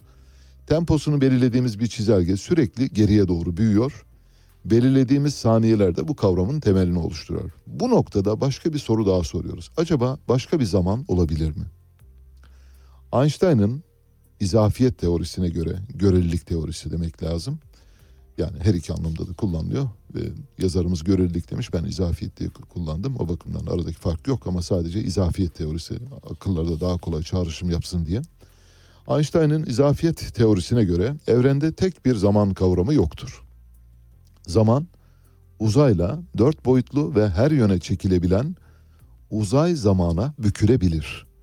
Zamanın geçişi uzayda ne kadar hızlı hareket ettiğinize ve etrafınızdaki yer çekimsel alana bağlıdır. Fakat uzayın ve zamanın dört boyutlu yapısında zaman bir şekilde özel kalabiliyor. Deutsch'e göre eğer güneş sistemi gibi uzayın bir bölgesinde ne olduğunu söylersek farklı bir zamanda aynı uzayda ne olduğunu tahmin edebiliriz. Fakat aynı zamanda başka bir uzayda ne olduğunu söyleyemeyiz. Kuantum mekaniği de görelilikten farklı bir resim çiziyor. Kuantum mekaniğine göre objektif zaman kavramı vardır ve kavram içerisinde kapsüllenmiş bütün olaylar gözlemlenebilir. Hatta geleceği bile gözlemek mümkündür.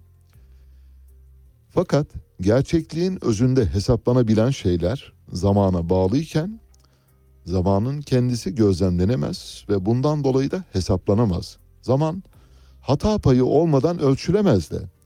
Kuantum belirsizlik prensipleri birbirlerine oldukça yakın zamanda gerçekleşmiş iki olayın sırasının belirlenmesinin imkansız olduğunu belirtiyor. Son bölümü şöyle. Tıpkı dünyanın düz olduğunu düşündürebilecek bir geometri içinde doğmamıza rağmen dünyanın gerçekteki yapısının farklı olması gibi. Yani henüz gerçek zamanı deneyimlemiş olmayabiliriz diye soruyor. Dünyanın üzerinde yaşıyoruz ve dünyayı düz telakki ediyoruz değil mi? Oysa dünyanın yuvarlak olduğunu bize ta nerelerden Galile'den beri Kopernik'ten bu yana biliyoruz. Getirdi buraya koydu. Yani yazıyı bitirdim üzerindeki mülazamı aktarıyorum. Dolayısıyla zamanı bükebilmek mümkün. İşte biraz önceki buluş oydu. Bu, bu insanlık tarihindeki belki de en önemli olaylardan bir tanesi. En önemli bilimsel buluşlardan bir tanesi. Eğer zaman geriye bükülebiliyorsa aşağıya da yukarıya da öne de her tarafa bükülebilir. Dolayısıyla zamanı içinde bulunduğumuz döneme göre nitelemek mümkün değil. Zamanı tarif etmek zaten mümkün değil. Uzayın herhangi bir yerindeki zamanın diğer zamanlarla örtüşmemesinin de zaten bunu kanıtlarından biri olduğunu söyleyebilirim. Dün bir inşaat mühendisiyle tanıştım. Komik bir şey onu da anlatayım, geçeceğim. Bir buluş gerçekleştirmiş. Deprem vesilesiyle izolatör gerçekleştirmiş. İzolatörün adını söylemeyeyim, reklama girmesin. Zaten saçma sapan bir şey olduğu için bahsediyorum ben de. Konuşmanın bir yerinde dedi ki ben e, sürtünme katsayısını sıfırladım dedi bu izolatörle. Yani bugüne kadar binalarda kullanılan binalardaki izolatör ne işe yarıyor? Depremin etkisini ya da hareketin etkisini sönümlendiriyor. Tıpkı araçlardaki amortisörler gibi. Mesela amortisörle bir çukura girersiniz araba tabanını vurmaz. Çünkü amortisör öyle bir yaylanır ki o kısa zaman aralığında araç bir iner bir kalkar bir iner bir kalkar hatta saniyede birden çok kez iner kalkar ve aracın tabanının çukura vurması ya da aracın tabanının lastiklere oturması engellenir. İşte izolatör binalarda bu işi yapıyor. Yani deprem olduğu zaman izolatör üzerindeki binayı sağa sola ve yukarı aşağı salınımlara, serbest salınımlara terk ederek harabiyeti ya da hasarı önleyebiliyor. İzolatörler bugüne kadar işte kauçuk ve benzeri materyallerden üretilen izolatörler var. Çelik alaşımlı bazı izolatörler var. Dedi ki bu inşaat mühendisi Çalışma ve Sosyal Güvenlik Bakanı dahil, e, Çevre ve Şehircilik Bakanı dahil pek çok bakanımız bu benim bu projemle ilgileniyor. Özel bir izolatör gerçekleştirdim. Bugüne kadar bilinenlerden çok farklı, çok değişik. Nedir dedim değişik olan? Sürtünme katsayısını sıfırlıyorum dedi. Dedim ki ya size bir şey söyleyeyim mi? Şu anda fiziğin en temel uğraşı alanı sürtünme katsayısını nasıl sıfırlarız? Yani biz sürtünme katsayısını sıfırladığımız zaman dünyada başka bir şey olacak. Yani kuantum fiziğine geçmiş olacağız. Siz sürtünme katsayısını nasıl sıfırlamış olabilirsiniz dedim. Kem küm etti dedik yani dedi sıfır değil dedi yani böyle sıfıra yakın. Ne kadar dedim mesela sıfıra ne kadar yakın? Ya işte çok yakın dedi. Tabii diyemedim yani şöyle ya yani yalan söylüyorsun e, ve yalanı da iyi hazırlayamamışsın. Sürtünme katsayısını sıfırlayan bir adam ya da bir insan varsa bu insan insanlık tarihini değiştirecektir. Şimdi deprem olmuş. Orada 13,5 milyon insanımız mağdur. Binlerce bina çökmüş. İşte yeni dönemde izolatörlü binalar yapılması konuşuluyor. Milyonlarca izolatör satılacak, milyonlarca. Ve herkes bu parsadan bir şekilde payını almaya çalışıyor. Hani ölünün böyle etlerini parça parça koparmak gibi. Hikaye buraya doğru gidiyor. Böylesine garip şeyler var maalesef Türkiye'de. Ee, Çevre ve Şehircilik Bakanı Murat Kurum'a kadar ulaştığına göre eğer kendisi o konuda da yalan söylemiyorsa Murat Kurum da bu işe onay verdiyse buradan hatırlatıyorum. Sürtünme katsayısını sıfırlayan insanı getirin hemen insanlık tarihinin en büyük insanı olarak ilan edelim. Hiçbir şeye gerek kalmadan, en ufak bir şeye gerek kalmadan yapabilir. Türkiye'de işler böyle yürüyor maalesef. Evet hazırsanız şimdi bir dış politika yazısı paylaşacağım. Ondan sonra saat 9'a 20 kala da telefonumuz olacak. Hediye Levent Evrensel Gazetesi'nde güzel bir dış politika yazısı kaleme almış. Ben Hediye Levent'i takip ediyorum zaman zaman dış politika konusunda böyle hani ahkam kesen işte ben öyle düşünüyorum e, diyenlerden daha farklı yazıyor. Dış politika deneyimi daha az olmasına rağmen pek çok deneyimli dış politikacıdan daha iyi yazıyor. Mısır Dışişleri Bakanı Şükri'nin, Sami Şükri'nin Türkiye yaptığı ziyaretten yola çıkarak Türkiye, Mısır, Suriye, Suudi Arabistan, Amerika Birleşik Devletleri, Batı ittifakı arasındaki ilişkileri sorguluyor ve oradan bize bir sonuç çıkarıyor. Sonucu en başta söyleyeyim hani merakınızı tatmin bakımından. Diyor ki Sami Şükrü'nün ziyareti sıradan bir ziyaret değildir diyor. Sami Şükrü'nün ziyaretiyle birlikte Türkiye'nin başını Suudi Arabistan'ın çektiği ve bölgedeki Arap cemahiriyesinin ya da Arap topluluklarının bir şekilde kendine gelebilmesi ve Arap topluluklarının kendi içinde dayanışarak ama bu arada batıdan kopmadan ve batının bendesi, kölesi olarak yaşamaya devam etmesi için bir adımdır diyor. Kötü müdür, iyi midir onu bilemem ama şu bakımdan iyi. Bir defa Türkiye doğruyu bulmaya başladı. Yani Mısır'la Suriye ile ilişkileri geliştirecek. İşte yazı bunun üzerine bina edilmiş durumda. Yazıyı tabii özetledim. Dolayısıyla hani hevesiniz kaçtıysa kusuruma bakmayın ama yazıyı bir bölümünü paylaşacağım sizinle. Şöyle diyor. Mısır Dışişleri Bakanı Sami Şükrü önce Şam'a gitti ardından Türkiye'yi ziyaret etti. Şükrü'nün Şam ziyareti depremle birlikte hızlanan diplomasi trafiğinin en önemli adımlarından biridir. Şam-Tahran ilişkilerinden rahatsız olan Suudi Arabistan bir süredir Şam'ın bölge ticaretine ve siyasetine dönüşünün önündeki engel olarak bu ilişkiyi görüyordu. 2011 yılında başlayan ayaklanmanın önemli finansörlerinden olan Suudi Arabistan, Suriye'deki savaş biterken politikasını değiştirmeye başlasa da Şam'a gönderdiği mesajlarda Şam-Riyad ilişkilerinin önündeki engelin Tahran olduğunu vurguluyordu. Ancak bir süredir Riyad-Tahran ilişkilerinde de olumlu adımların gelmesiyle birlikte Suudi Arabistan Şam'a yönelik tavrını estetmeye başladı. Nihayetinde depremin ardından Suriye'ye en çok yardımı gönderen kim oldu? Suudi Arabistan oldu. Peki Sami Şükrü ziyaretiyle bütün bunların ne alakası var diye soruyor Hediye Levent. Şöyle ki Mısır'da Müslüman kardeşlerin güçlenmeye başlamasından en çok rahatsız olan ülkelerden biri Suudi Arabistan'dı. Hatta Riyad'la Ankara ilişkilerinin gerilmesinin temel sebeplerinden biri de bu oldu. Mısır'da Müslüman kardeşleri iktidarına yönelik darbeyle Sisi yönetimi başladı. İşte bu darbenin arkasında Suudi Arabistan'ın olduğu hala söylenir. Suudi Arabistan bununla da kalmadı. Sisi yönetiminde ekonomik zorluklar yaşayan Mısır için birçok kez oldukça cömert destekler verdi, vermeye devam ediyor. Bu sebeplerle Mısır'ın bölgesel politikaları büyük ölçüde Suudi Arabistan'a paralel ilerliyor. Yani Mısır Dışişleri Bakanı Şükrü'nün Şam ziyaretini Suudi Arabistan'ın onayı olmadan gerçekleştirmesi söz konusu bile olamaz diyor. Şükrü'nün Türkiye ziyaretine geçmeden önce son olarak Riyad'ın ve hatta Batı dünyasının İran konusundaki Şam'a yaptığı baskıyı da hafiflettiğini göz önüne almak lazım. Bu arada Hediye Levent'in bir eksiği var onu da biz tamamlayalım. Batı'nın Şam'a yaptığı kısıtlama öyle birdenbire kalkmadı. Deprem ne zaman oldu? 6 Şubat saat 4.17'de öyle mi?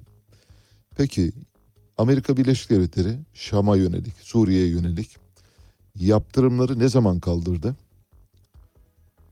9 Şubat günü, 3 gün sonra. Yani deprem enkazı herkes ölmüş, bitmiş artık enkazın yani işte çöplüğün kaldırılması lazım. 9 Şubat'ta Amerika Birleşik Devletleri lütfetti. 180 günlüğüne Şam'a yönelik, Suriye'ye yönelik yaptırımları kaldırdı. Başka ne yaptı? Depremin 10. gününde de Suriye sınırından yardımların girmesi için ilk harekatı başlattı. O güne kadar Suriye sınırından yani Türkiye kullanılarak Türkiye sınırından Suriye'ye yardımların girmesine de engel vardı. Onu da kaldırdı. Kaçıncı günde? 10. günde. Her iş olmuş bitmiş.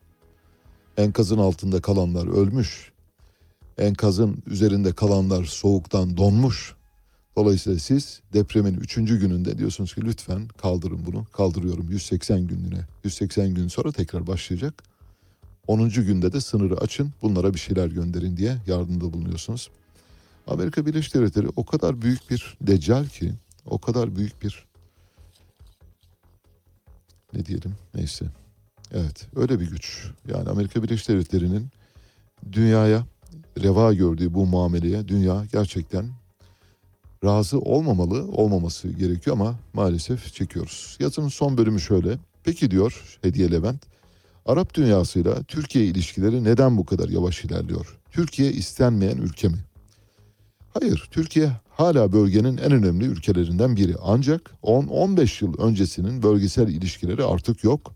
Haliyle Türkiye'de vazgeçilemez, imrenilen, model alınan bölgenin batıya dönük yüzü olan ülke özelliklerini büyük ölçüde yitirdi. Şu anda Şam içinde, Kahire içinde en önemli ülke Suudi Arabistan ve Birleşik Arap Emirlikleri. Tabii bu çerçevede en önemli sebeplerden biri de seçim meselesi. Bütün bölge ülkeleri seçimleri bekliyor. Seçimler yapılsın, sonuç belli olsun. Muhalefet kazanırsa dış politikasını bir anlayalım. Sonra ilişkilerin seyri konusunda yeniden değerlendirme yaparız diyor Hediye Levent. Güzel bir yazıydı. Ben dolayısıyla sizin de bu yazıdan müstefit olduğunuzu, yararlandığınızı düşünüyorum. O sayıkla okumaya çalıştım. Küçük birkaç haberimiz var. Onları da paylaşacağız sizinle. Sonra nereye doğru gideceğiz bakıyorum. Evet. Dünden kalan bir notum var. Onu da sizinle paylaşacağım. Şimdi yapay tatlandırıcı kullanıyor musunuz bilmiyorum. Şeker hastaları, zayıflamak isteyenler. Bir defa bu yapay tatlandırıcıları çok fazla tavsiye etmiyor hekimler. Elbette hekim tavsiyesi varsa kullanın o ayrı ama hekimler genellikle yapay tatlandırıcı kullanmazlar. İşte kolalarda kullanılan işte bu sıfır şeker ya da e, şekersiz e, kola gibi şeyler var. Onların hepsi palavra, palavradan ibaret. Yani içine şeker koysalar inanın çok daha sağlıklı. Kesme şeker atsalar bu şekerlerden daha sağlıklı. O yüzden e, tatlandırılmış içecekleri mümkün olduğu kadar kullanmamanızı tavsiye ediyorum. Şimdi yapay tatlandırıcı e, eritritol diye bir madde, e, etken maddesi eritritol. Eritritolün kalp ve damar hastalıklarına ve felç durumuna yol açtığına ilişkin bir bilimsel araştırma var. Amerika ve Avrupa'da araştırmacılar kalp hastalığı riski taşıdığı düşünülen yaklaşık 4000 kişinin kan örneklerini inceledi. Araştırmada kalp hastalığı riski taşıyanların kanlarında yüksek seviyede eritritol bulunmasının bu kişilerde kan pıhtılaşması, kalp krizi ve felç görülme olasılığını iki kat artırdığı tespit edildi. Demek ki neymiş? Eritritol yani tatlandırıcı kullandığınızda kandaki yoğunlaşma artıyor. Kan pıhtılaşmaya başlıyor. Damarlarınızda dolaşırken emboli atma riski ortaya çıkıyor. Kanın mümkün olduğu kadar sulandırılmış olması lazım. Tabii sulandırılmış derken işte bir oranı var elbette. Yani kanınız yerine su aksın demiyoruz ama su işte günde iki buçuk litre su içmeyi tavsiye ediyorlar. Eğer eritritol kullanıyorsanız su içseniz de geçmiş olsun sizin kanınızın tekrar pıhtılaşma ihtimali var. 4000 kişinin kan örnekleri bunu söylüyor. Cleveland Clinic Learner Araştırma Enstitüsü'nde görevli Dr. Stanley Hazen ve ekibi yapılan klinik çalışmalarda eritritolün kan trombositlerinin daha kolay pıhtılaşmasına neden olduğunu ortaya koydu. Eritritol birçok meyve ve sebzede doğal olarak bulunan şekerli ve sebze ve meyvelerin %70'inde bulunan kalorisiz olarak kabul edilen şeker alkolü olarak biliniyor. Araştırmacılar eritritolün şeker hastalığı bulunan kişilere alternatif tatlandırıcı olarak verildiğine dikkat çekiyor. Bunun ölümcül sonuçlar doğurabileceği konusunda da uyarıyorlar. Araştırma dünyanın saygın tıp dergilerinden Nature'da da yayımlandı. Merak edenler Nature'dan takip edebilirler. Rusya'da yine bir bilimsel buluştan bahsediyoruz. Rusya'da bir örümcek yağı proteininden cildi çok güzelleştiren, gençleştiren bir madde, bir krem geliştirildi. Örümcek, e, örümceklerin böyle bir e, kimyası olduğu biliniyor. Yani yüzyıllardır biliniyor. Hatta e, antik Yunan'da, antik Roma'da örümcek ezerek işte merhem yapıldığına dair e, bazı şeyler vardır, kanıtlar vardır. O tarihlerden beri biliniyor ama şimdi bu işi ticari bir ürüne dönüştürmüş durumdalar. Rusya Ulusal Teknolojik Girişim Platformu St. Petersburg'da bir öğrenci girişiminin cildi iyileştiren ve gençleştiren örümcek ağı bazlı proteinler içeren benzersiz bir krem geliştirdiğini bildirdi. Ulusal Teknolojik Girişim Platformu basın dairesinden verilen bilgiye göre öğrenci girişimi cildi iyileştiren bu kremi şu anda ticari olarak piyasaya sunmaya başladı. Rusya'nın bu konudaki otoritesi ITMO denen bir kuruluş var. Bu kuruluşun hücre içi süreçlerin uyarılması sayesinde kesikleri iyileştiren, bir ila iki hafta içinde cilt kusurlarını ve akneleri ortadan kaldıran örümcek ağı bazlı proteinlerin geliştirildiğini söylüyor. Üniversite Teknolojik Girişim Platformu federal proje hızlandırıcısı çerçevesinde yani fonlama çerçevesinde yürüyor. Çalışmanın temelini tarantulanın ve ipek böceklerinin ipeğinden elde edilen protein oluşturuyor. Aynı zamanda ortaya çıkan proteinlerin her biri yeni hücrelerin oluşumunu da hızlandırıyor. Yine geliştiricilere göre bileşime, bu bileşime sahip krem kesikleri ve yanıkları iyileştiriyor, pigment lekelerini gideriyor, birkaç hafta içinde cildi canlandırıp gençleştirebiliyor. Çalışma in vitro incelemeden geçti. In vivo inceleme aşamasına da gelecek. Şirket şimdiden ilk ürün hattını hazırlamış durumda. Rusya'da patent alma işlemleri sürüyor. Girişim yaz aylarında protein üretimi için kendi laboratuvarını açmayı ve uluslararası patent başvurusunda bulunmayı öngörüyor. Evet, böylece örümcek ağından elde edilen gençleştirici krem hücreyi yeniliyor, yaraları kapatıyor, deriye büyük bir canlılık ve hayatiyet, parlaklık veriyor. İlacın ne zaman çıkacağını bilmiyoruz. Bir veri var, bunu paylaşalım. Türkiye'deki eğitim sisteminin ne durumda olduğunu anlamanız bakımından. Bu arada telefonumuzu yavaş yavaş bağlayabilir. Cumhuriyet tarihinde bir ilk İstanbul'da özel okul sayısı devlet okullarının sayısını geçti. 3320 devlet okulu var İstanbul'da. Buna mukabil 3416 özel okul var. Demek ki eğitim çoktan özelleştirilmiş. Aslında biz farkında bile değiliz. Bir e, tweetim var benim sondan üçüncü ya da dördüncü tweetim. E, Atatürk'le ilgili bir günlük rutin muayene raporunu paylaştım. Tweet şöyle merak edenler bakabilirler. Atatürk'ün 12 yıl özel hekimliğini yapan Doktor Ziya Naki Yaltırım'ın ıslak imzalı günlük raporlarından birini yayımladım. Belli periyotlarla esaslı tıbbi kontrolden geçiriliyor Atatürk ama buna rağmen siroz teşhis edilemiyor dedim. Bu tuhaf bir durum diye yorumladım. Bu belgeyi Romatem başhekimi Doktor Köksal Holoğlu'nun özel arşivinden aldım. E, tıpkı basımı, tıpkı basımı değil orijinal belgenin kendisi Atatürk'ün rutin muayeneleri her gün bir hekim tarafından yapılıyor. Ve hekim her gün bir rapor düzenliyor. Onu da bir A4 kağıdına daktilo ile yazıyor, imzalıyor. Islak imzalı bir e, belgeden paylaştım. Bunu biraz tabii bir öngörü yoksunluğu olabilir belki ama hani yani fazladan bir öngörü olabilir diye düşünmeyin. Hadi şimdi Atatürk her gün e, sabah bir muayeneden geçiyor ve olağan dönemlerde de periyodik muayeneden geçiyor. Yani check-up'tan geçiyor. Buna rağmen siroz teşhis edilememiş. Mesela sirozun teşhis edilememesi hakikaten üzerinde düşünülmesi gereken konulardan biri midir değil midir bilmiyorum ama hani hekimler ya da bilim insanları bu konuya belki ileride farklı bir bakış açısı getirebilirler. İşte Atatürk'ün bile bile ölüme terk edildiği gibi şeyler de konuşuluyor biliyorsunuz. Pek çok kişinin yazdığı anılarda bunlara yer veriliyor. Örneğin İsmet Paşa'nın Atatürk'ün aslında e, çok da yaşamasını istemediğine dair dedikodusal e, olmakla birlikte bazı duyumlar da var o döneme ilişkin. Ancak bunların hiçbirinin gerçekle bağıntısı var mıdır yok mudur bilmiyoruz. Sadece ortada konuşulan şeyleri aktarmış olduk. Evet geldik telefon bağlantısı saatimize. Deprem bölgesinde tuvalet yok, içme suyu yok, sanitasyon yok, hijyen yok, dezenfeksiyon yok. Banyo zaten yok. İnsanlar duş alamıyorlar.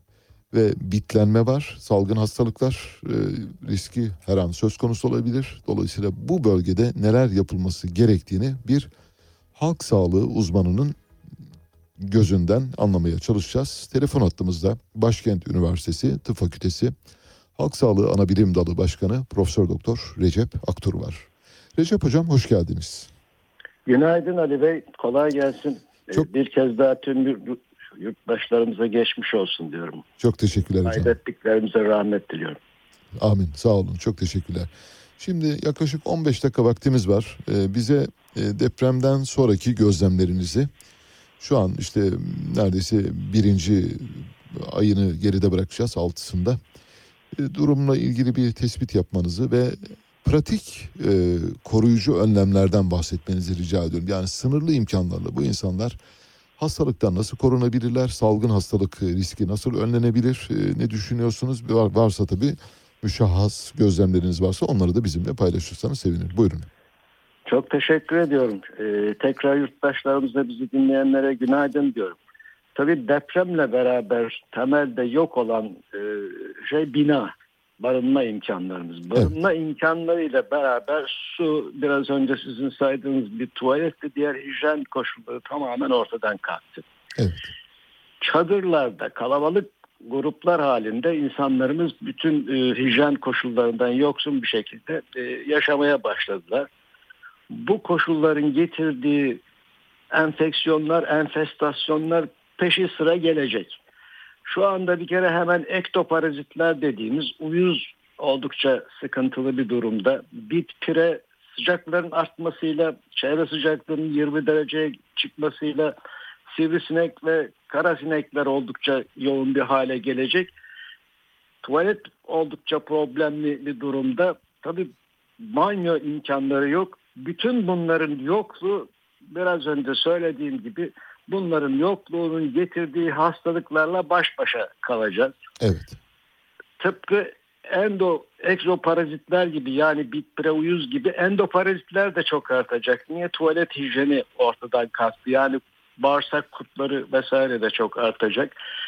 Daha da kötüsü bizim ishalle seyreden hastalıklar, gastroenterit dediğimiz hastalıklar çok artacak. Ve aynı şekilde üst solunum yolu, solunum yolu enfeksiyonları çok artacak. Kalabalık faktörü çünkü bir çadırda kalabalık okullarda, camilerde vesaire yerleştirildiyse vatandaşlarımız yurtlarda çok kalabalık halde yaşıyorlar. Bunlara karşı bir takım pratik tedbirleri hemen hemen almamız lazım. Yoksa işin boyutu büyür. Bir kere her şeyden evvel çok pratik bir şekilde tuvalet sorunu çözmemiz lazım. Evet. Tuvalet çözümü için biz doğrudan doğruya artık zamanı geldi kuru ve çukur sulu çukurlu helaların yapılıp hatta bunların arıtmalara bağlanması lazım. Eğer şeyimiz yoksa, kanalizasyon imkanımız yoksa. Evet. Ve ben hep şunu öneriyorum. Özellikle toplu yaşanan yerlerde, çadır kamp gibi, afet kampı gibi, konteyner kamp gibi yerlerde yurttaşlar kendileri organize olsunlar. Orayı idare eden arkadaşlarımız, görevliler bunlara önderlik etsinler. Derhal bir komite kurulsun, komisyon kurulsun, adına ne derlerse desinler. Çok güzel. Çevre temizliğini sağlayacak kendi aralarında kendilerinin de sorumluluk alacak. Bu kendileri sorumluluk aldıkları zaman bir taraftan orayı kirletmemek anlamında örneğin tuvaleti kullanmak anlamında titiz davranırlar. Tuvaletin temizliklerine bir fiil nöbetleşe katılabilirler. Çöplerin toplanmasına yine nöbetleşe katılabilirler. Titiz davranabilirler. Su için mutlaka mutlaka eğer hijyenik suyumuz yoksa hijyenik su temin edilinceye kadar kapalı ambalajlı sulardan içmeye devam edilmeli ve bir an evvel bir an evvel oraya şebeke bir biçimde şebeke bağlanmalı. Evet. Ve insanların artık zamanı geldi, bir aya yaklaştı. Günlük ihtiyacını karşılayacak yani duşunu alabileceği, banyosunu yapabileceği, çamaşırını yıkayabileceği asgari kişi başına günlük 75 litre su sağlamamız lazım çadırlarda hatta çadır kentin tamamında hatta kentte ben öneriyorum maskesiz kimse dolaşmamalı. Mutlaka mutlaka maske takmalılar. Maske taktıkları takdirde biraz önce sözünü ettiğim grip, pnömoni, zatürre, e, bronşit gibi solunum yolu enfeksiyonlarına çok etkili olur. Ben yurttaşlarımıza birinci günden beri sizler aracıyla ulaşmaya çalışıyorum. Maskeyi aman ihmal etmeyin, aman ihmal etmeyin. El hijyeni son derece önemli. Bu arada yemeklerin beslenmenin merkezi yapılması çok önemli. Evet. Mutlaka mutlaka bir seyyar çadır şeye, çadır kente seyyar mutfak kurulmalı. Aynı şekilde bu seyyar mutfağın yanında yemekhane toplu yenmeli yemekler. O yemek e, bulaşıkları, tabağımız, çatalımız, bıçağımız her neyse toplu yıkanmalı. Çamaşır makine şey bulaşık makinelerinde yıkanmalı. Evet. İnsanlara tencereyle, kazanla evlerine ya da kaldıkları yer görüyorsunuz işte haberlerden bir çok derme çatma maalesef yerlerde kalınıyor. Yemek dağıtılmamalı. Kesinlikle kesinlikle merkezi. Ayrı zaten dağılınca biraz önce sudan su kıtlığından söz ettik. Bulaşık yıkama olanakları çok kısıtlı. Dolayısıyla yemekle, yemek gıdayla bulaşacak her türlü enfeksiyonu da önleyebiliriz. Yaz ayları önümüzde gelecek diğer bu haşerat, uçucu haşerata karşı özellikle özellikle kara sinek için çöplerin kontrolü son derece önemli. Sivrisinek için etraftaki bataklıkların önlenmesi son derece önemli. Hemen ilk ağızda ya da ilk akılda e, ağzıma gelenler bunlar. Lütfen sorun. Ee, şunu soracağım hocam. Ee, mesela e, oradaki hekim arkadaşlarınızla muhtemelen e, temasınız vardır e, gidenlerle. En dramatik e, sorunların yaşandığı yer olarak nereyi görüyorsunuz? Hani bu 11 il içinde şuralarda çok dramatik e, tablolar var. Buralara bir an önce el uzatılmalı. Yani her yerin aynı ölçüde yardıma muhtaç olduğunu biliyoruz ama hani bir öncelikler sıralaması yapmak bakımından gözlemlerinizi paylaşabilirseniz sevinirim. Yani elimizde çok net bilgiler yok. Ama biz de e, çeşitli açık bilgi kaynaklarından yararlanıyoruz. Biraz önce söylediğim gibi arkadaşlarımdan hep sürekli telefonlar geliyor. Hasar derecesine göre bir öncelendirme yapmak lazım. Örneğin Adıyaman Hatay çok büyük zarar gördü. Adeta yerle bir gördü. Ama buna karşılık Adana'da şükürler olsun hasar o kadar değil. Urfa'da hasar o kadar değil. Dolayısıyla doğrudan doğruya hasar hasar derecesi hasar derecesine verdiğimiz reaksiyon refleks örneğin biz Hatay'da geç refleks verdiysek oraya bir an evvel daha ciddi daha sıkı bir e, yardım el uzatma yapmamız lazım. Adıyaman'a aynı şekilde öyle yapmamız lazım. E, öbür taraflarda vatandaşlar kendi dayanışmasıyla da bugünlerde üretilen yurttaşlarımız ürettiği en güzel slogan da o zaten dayanışma yaratır yaşatır diyor. E, kendi dayanışmalarla çözebilirler ama e, Hatay'da, Adıyaman'da, Kahramanmaraş şey dayanışacak insan kalmadı. İnsanların dayanışacak gücü kalmadı. Onun için oralara öncelik vermek lazım. Bu öncelik e, özellikle özellikle barınma ihtiyacında, beslenme ihtiyacında, su ihtiyacında yani hijyenik her türlü onların temel yaşam e, maddelerinde öncelik verilerek yapılmalı. Evet. Bir başka şey soracağım Recep Hocam. Ee, onunla noktalayabiliriz. Şimdi bütün bu deprem, yangın, büyük e, felaketlerde biz hep e, sınır tanımayan doktorları görüyoruz. E, İşte sınır tanımayan gazetecileri de görüyoruz. Sınır tanımayan gazetecilerle ilgili bölümünü ben e, başka bir gün anlatacağım da ama sınır tanımayan doktorlarla ilgili bölümünü size sorayım. Mesela görmüyoruz ortalıkta. Oysa biz biliyoruz ki Angola'da, Mozambik'te, Kamboçya'da, Laos'ta, Peru'da, e, Bolivya'da, Honduras'ta, Costa Rica'da, şurada burada böyle bir şey olduğunda mutlak surette yani onların varlıklarından haberdar oluyorduk ve çok organize çalışıyorlar. E, ağırlıklı olarak da işte Kübalı doktorlara öncülük ediyor bu girişimlere. Bu depremde adlarını mı duymuyoruz? Varlar da yoklar mı yoksa e, gelmediler mi bu deprem sırasında? Yani e, dikkatinizden dolayı kutlarım. Bu sefer bizim bu depremimizde biliyorsunuz hizmetler tek merkezden yürütüldü. Evet. Tek merkez müsaade etti. Bu tek merkez müsaade eden merkez bırakın yurt dışından sınır ötesinden gelecek gönüllüleri yurt içi gönüllülere de çok müsaade etmedi. Aynen. Dolayısıyla yurt içindeki gönüllü olarak gidip hizmet vermek isteyen meslektaşlarımız da gidip orada hizmet veremediler. Tabii bu açık istihbarat bütün ilgili kuruluşlar tarafından duyulduğu zaman da onlar bu yardım isteğini, e, reaksiyonu göstermiyorlar. O en önemli etken odur diye düşünüyorum. Anladım. Çok teşekkürler hocam katıldığınız için. Profesör Doktor Recep Aktur'la konuştuk. Küçük bir Başkent düzeltme yapabilir miyim? Tabii, Ee, tabii. Ali Bey ben Tabii. artık Başkent Üniversitesi mensubu değilim. öyle mi? Lütfen sizin aracınızda düzeltelim. Emekli halk sağlığı uzmanı diye bundan Tamam. söz edelim. Tamam siz gönlümüzün halk sağlığı uzmanısınız hocam. Çok teşekkürler. Sağ olun. Teşekkür ediyorum. Başarılar diliyorum. Sağ olun. Çok teşekkürler. Profesör Doktor Recep Aktur'la konuştuk. E, zaten süreç Osman Kavala'nın tutukluluğunun sürdürülmesi üzerine kurulmuş. Aynen. Bu tutukluluk devam etmesi için hukuka karşı verilen bir mücadele haline girmiş durumda. Merkez Bankası'nın son aylarda izlemiş olduğu para politikası doğrudan enflasyonda bu sıçramaya yol açtı. E, yani ve de, devamı da gelecek. Ülkeyi aslında öyle yönetiyorlar ki adeta koca bir survivor oyunu gibi. Bugün için önemli olan husus Türkiye'de bu sistemin değişmesidir.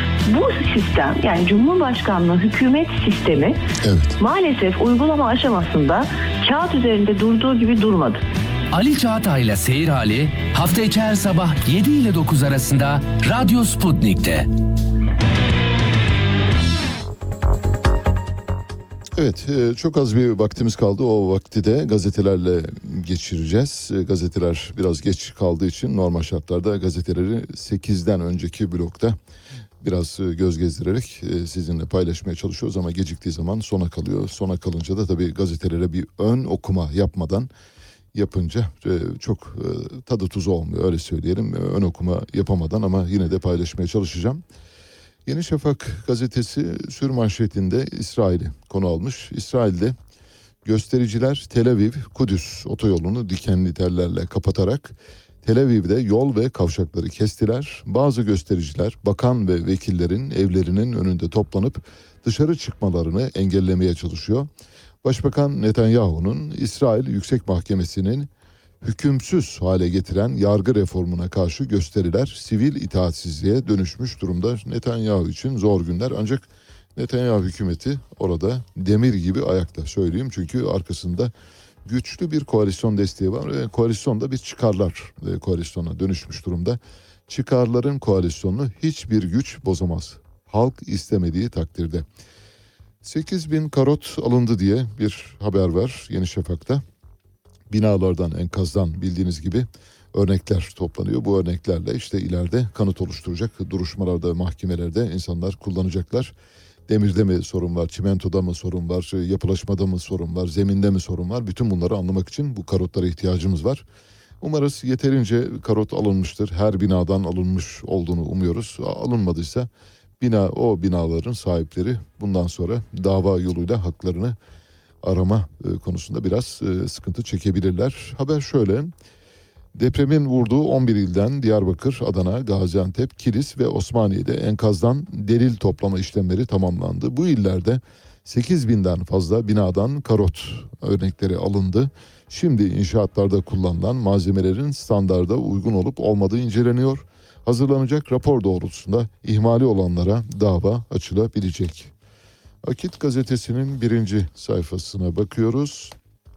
Cumhurbaşkanı Erdoğan'ı sürmanşetten görüyor. Milletimiz 14 Mayıs'ta gereğini yapacaktır diyor. Partisinin grup toplantısında deprem üzerinde siyasi rant peşinde koşan siyasi ve ideolojik odaklara tepki gösteren Erdoğan, millet vakti geldiğinde bunlara prim vermeyecektir dedi. Yaraları en kısa sürede saracaklarını belirten Erdoğan, kentsel dönüşüm projelerine de hız vereceklerini bildirdi. Başka ne var bakıyorum. Bunlar hem kansız hem vicdansız. Kızılay kan satmıyor, SGK'dan masrafını alıyor. Bunu bilen Türk Tabipleri Birliği susuyor, muhalefet ise yalanı köpürtüyor diye baştan sona dezenformasyondan oluşan bir haber e, yapmış e, maalesef Akit.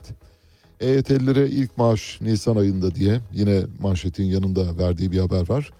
Milyonlarca mağdurun heyecanla beklediği emeklilikte yaşa takılanlara ilişkin kanun teklifi mecliste kabul edildi. 9 Eylül 1999 öncesinde işe giren yaklaşık 5 milyon vatandaşı kapsayan ve herhangi bir yaş sınırı getirmeyen düzenlemeden bu yıl 2 milyon 250 bin kişi yararlanacak. Akit bildiğiniz gibi erken basılıyor. Dolayısıyla erken basıldığı için dün vermesi gereken haberi bugün birinci sayfasına taşımış. Dün veren gazeteler vardı oradan paylaşmıştık zaten. Dün günün birinci haberiydi bizim açımızdan da. Bir gün gazetesi işte Kızılay'ın arpalığı diye bir fotoğraf paylaşmış birinci sayfadan. Önde Kerem Kınık o her zamanki kırmızı eşofmanıyla arkada Kızılay logolu bir bina Kızılay'ın bir deposu ya da antreposu olabilir. Şöyle diyor dağıtması gereken çadır ve konserveleri satan Kızılay'a tepkiler çığ gibi. Kızılay Çadır ve Tekstil AŞ'nin yönetiminde yer alan isimlerse dikkat çekici. 15 Temmuz Derneği Başkanı Turunç da bu şirkette yönetim kurulu üyesi. Yönetimde eski Diyanet yöneticisi ve ilahiyat mezunları da var. Başka ne var? Bakalım birinci sayfadan. Onurlu olan bırakır diyor. Evet e, dün biraz önce verdiğim Yunanistan'daki tren kazasını birinci sayfasına taşımış. Yunanistan'da 36 kişinin öldüğü tren kazasının ardından Bakan Karamanlis istifa etti. Türkiye'de ise 45 bin ölü var. Tek bir istifa yok. Biraz önce de söyledim. Türkiye 2004 yılında sarı öküzü vermeseydi bugün bu ortaya çıkan bütün iş kazaları, bütün maden kazaları, bütün iş cinayetleri, bütün deprem ve doğal felaketlerden ortaya çıkan ölümler, yaralanmalar, hasarların hepsinin hesabı sorulabilirdi. Ama o gün 2004'te tek bir kişi hesap vermediği, tek bir kişi istifa etmediği ve tek bir kişi mahkum olmadığı için ve davada zaman aşımından düştüğü için gözlerimizin önünde bir trajik olay cereyan etti ve biz bunu seyrettik. Sarı öküzü o gün verdik. O yüzden bugün artık çok geç onları konuşmak için. Evet. bitirdik ve programın sonuna geliyoruz. Bu programı kumanda masasında Ege Akgün, editör masasında Harun Erozbağ'la birlikte gerçekleştiriyoruz. Bugün size François Hardy'den parçalar seçtik. François Hardy Fransızların çok sevdiği Edith Piaf'tan sonra belki de en çok sevdikleri sanatçılardan biri. Edith Piaf'ın şöhretini gölgede bırakacak kadar 17 yaşında o kadar güçlü bir ses. 17 yaşında çıkardığı albüm Edith Piaf'ın o güne kadar sattığı albümlerden daha fazla satmıştı. Size François Hardy ile veda ediyoruz. Hepinize çok güzel bir gün diliyorum. passe plus mal que bien. C'est comme ça. Et toi, que fais-tu?